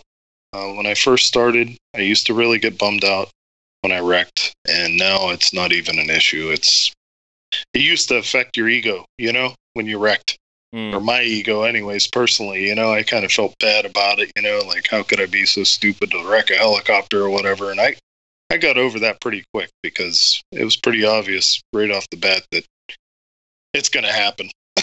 you know, Right. there's nothing to be ashamed of. Just, just go out and work it. You know, fly. go out and fly. What happens happens, and uh, go from there. Yeah. But Yeah. uh, yeah, don't get hung up on it too much because it will happen. But you know, that's that's my mindset anymore. And uh, Very cool. yeah, usually it's pushing it too low. That's all. Yeah. Is what happens. So, but yeah, no more demo flights for the year. Ah, there you go. Oh, no, no, no, no, no. Mike's not going to let that happen. No, No, I know. happening. no, we we feed off each other. It's not a good thing. Yeah. Well, it is a good thing. It's a lot of fun, but Yeah, all Yeah. I got to do is do some do some uh some bean dipping, and Dave's cranking up the head speed, and he's right behind me. I can I know I can I can uh you know lean on Dave being there behind me to to get the party started. So yeah. Well, you know, Pretty fun. Todd's been doing that a little bit too. I think he's figured. he has he has. Yeah, when he when he puts the krakens away and only the drakes are out on the table, you know he's ready to go. Yep. That's the truth. Yep. Oh gosh. Well, very cool. It's a good hobby, folks. It I is. enjoy it. It yeah, is. it really is. Well, very cool. what do you say we wrap this thing up? Absolutely. I Well, say it's a good thing. Yeah. Well, Dave, thank you so Yo. much for coming on, man. We appreciate Oh, you man. hanging out with us again. My And, pleasure. uh, yeah. Yeah, any- your- Anytime. yeah. Yeah, you're not allowed to leave yet because we got to go through your hashtag. Oh, Oh, my Yeah. hashtag. Well, I was wondering if somebody had added anything for him. Oh, don't worry, I got. It. Oh a there it is. Nice. Wait, I have to look. couple, might, you might want to refresh your uh your screen over there. Oh gosh. I added a few extra. I'm not gonna lie. wait, wait. I'm gonna have to refresh it here. Oh boy. All right. Well, before we get to that, Dave, if people wanted to get in touch with you, how could they do that, sir? Uh, probably Facebook. Dave Karash. Yeah. That's it. Okay. Yep. If you'd like to get in touch with us here at the Helihead Show, you can reach us at theheliheadsshow at gmail.com. If you'd like to be a average Joe, if you have questions, show ideas, whatever you got, we would love to hear from you. So please give us an email. Yep. Credit Yeah. card numbers and everything. We take it all. Perfect. I like that idea.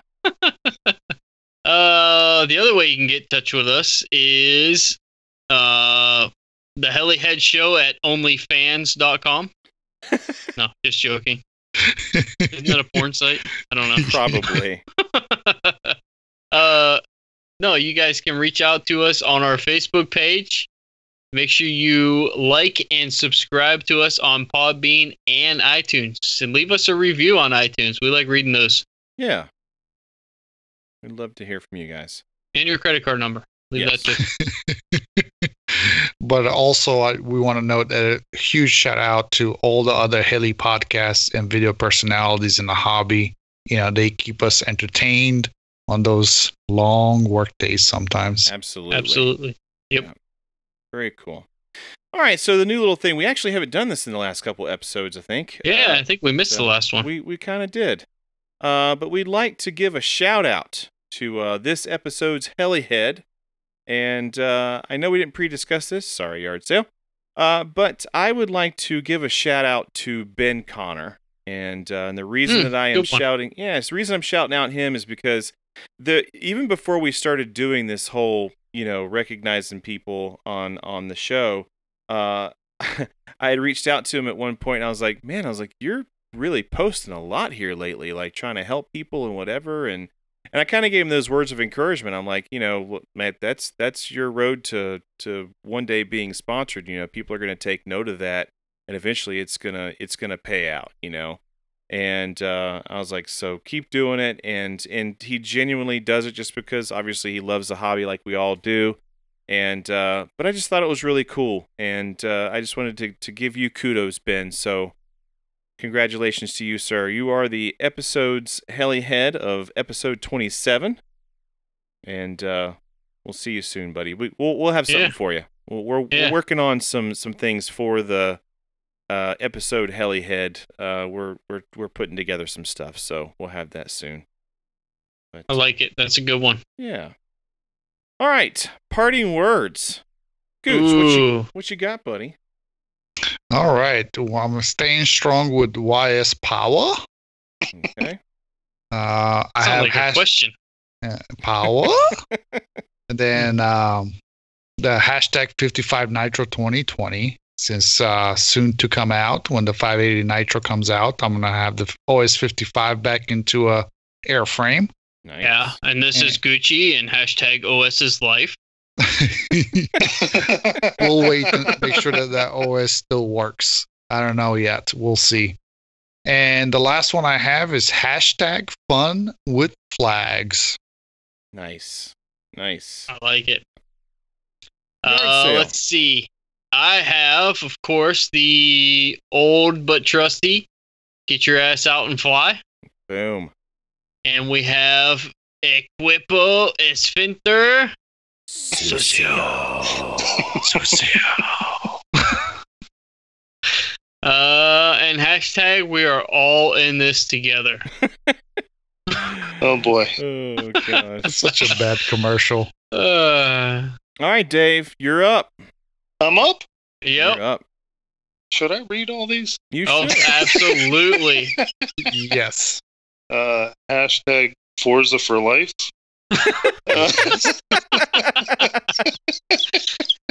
Uh, but you can't Hashtag- this next one. get off my boom.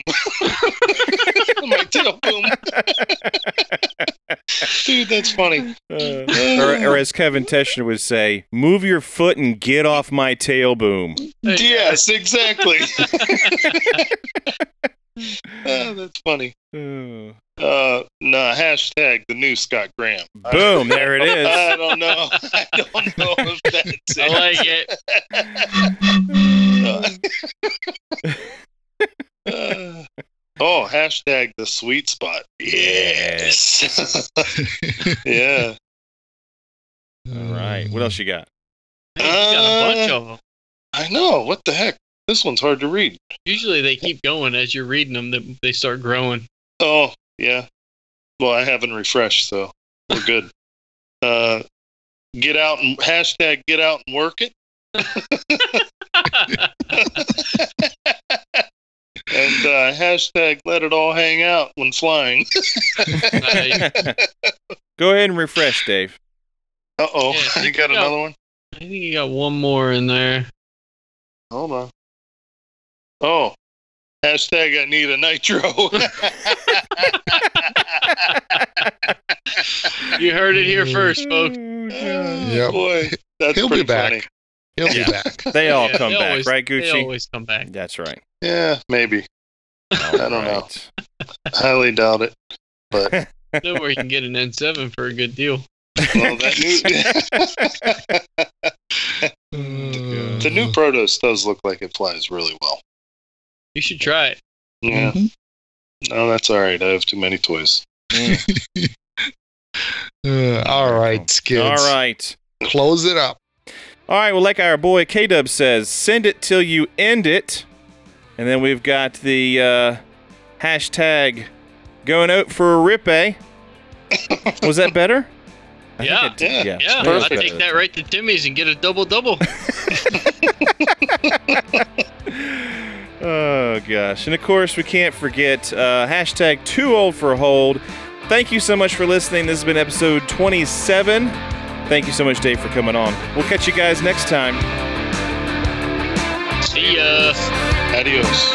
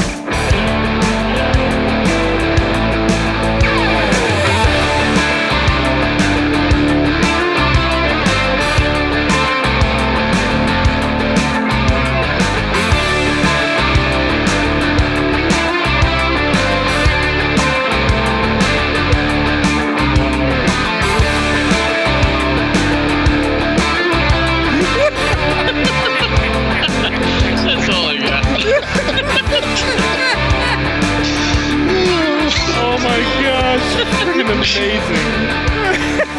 well, that's Herbert getting groped by Shaggy, apparently.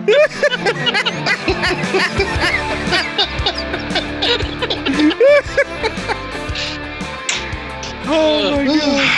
That was freaking Dude, awesome. that's stupid funny. That's hard to do, man. well, good thing there's a mute voice. button. Yeah. oh my gosh, that was amazing. Oh. I, I could have totally ruined that thing the whole way through. I was laughing so much. Oh my god, dude! I had the mute button on and I was dying the entire time. I was- Oh god, that's funny. Oh shit! Oh Jesus. Hmm. That's all I got. I can't think of anything else. I ran out of shit at the end. I'm like, uh, how do I Dude. keep this going? Oh, That's funny as hell. Oh, Lord. gosh. It's not Uh, 20 okay, seconds. okay. One more, and I'm going to tag it on the end. Say something to the effect of uh, maybe Arnold will let you crash with him in his tent or something. Can you do that? Uh, let me think about this. Hang on. All right. Just say something like, I'm going to lay my head down next to Arnold. Mm. Do the popsicle bit. to Try and lure Arnold into my tent. Yes. Yeah. there you go. Perfect. Do that. All right. And just say, no, Shaggy. Yeah, yeah, yeah. Be like, no, no, Shaggy, we don't do gummy worms here. yeah. And then I'll tie this together with the other stuff. Um. Take your All right. time. It's cool.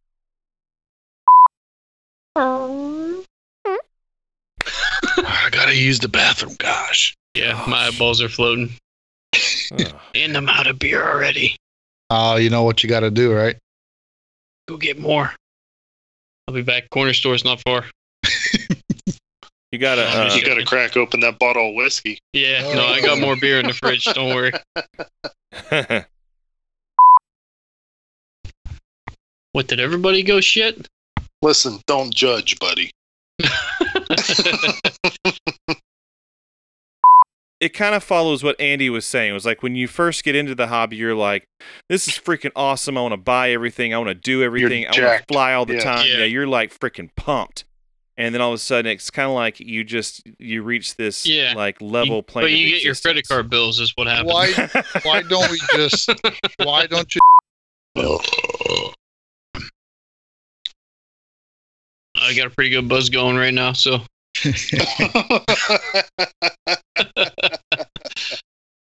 That stuff comes out. Ugh. The best part is Mike doing it. That's like the best part about it. People could be like, hold on, what is going on here? Is he against Goblin? Now he's doing voiceover commercials. The- You bet your ass Ron Course bought five of them. there's no parts left now. yeah. Good luck getting your kit, bitches. Oh my god. Classic. What pre-order? Oh, he would get his freaking. Ain't in the click, bitch.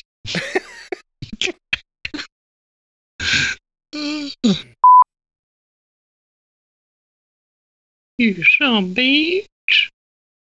What's going on? I mean, wait.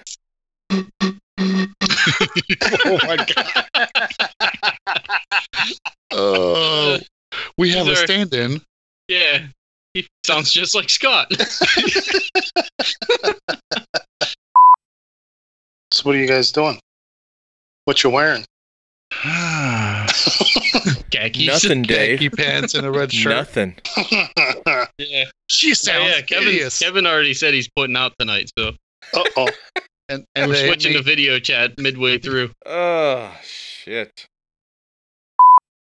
You guys are like really organized and professional. Like, No, no, no, no, no. Kevin and Gucci are organized and professional. oh yeah. Open I'm just a flat dick from Ohio. A flat dick. uh oh. I do need. uh uh, That's one of Dave's. and I hope I remember. That's freaking hilarious. Welcome to the Helihead Show. This is episode number 27. I am your host, Blade Grip, and with me, as always, is Old Navy. Uh, No? I think, that, I think that's you, Gucci. Oh Lord, why do this? Gosh, I'm having a senior moment. Hello, my friend. There you go. And of course, we've got Landfill with us. Landfill. And we've got a special guest, Lawn Dart. Hey. wait, wait, wait, wait. Yeah, I was waiting for Louis Vuitton or something. Freaking. This is when creativity goes wrong. We got Jimmy Choo. Oh, We got the import boy off the boat. Mm-hmm. all right. Okay, fine. Welcome to the Helihead Show. This is episode number 27. I am your host. Skit. Fuck, I forgot my own damn name. All right. Well, if you would like to get in touch with us here at the Helihead Show, you can reach us at theheliheadsshow at gmail.com. Uh, com, uh, let's start that. Wow. All right, let's try that again. All right, like a boy, boy K. Dick. Oh, shit. Oh my god, I just god. can't freaking You get it together. stroke Tonight? You Good lord, Holy shit. it's been a bad night. All right. Ah, goodness. All right, gents. Dave, thanks for hanging in there, man. Appreciate it. Oh, it was fun. It was All fun again. It was funny because I was talking to Dave about how we sometimes when we do the just us episodes, we end up dragging somebody in sometimes. And here I am texting them, "Hey man, you want to do a podcast?" oh mm, shit! It's true. Anytime. Man, that was awesome. Yep. Good night, folks.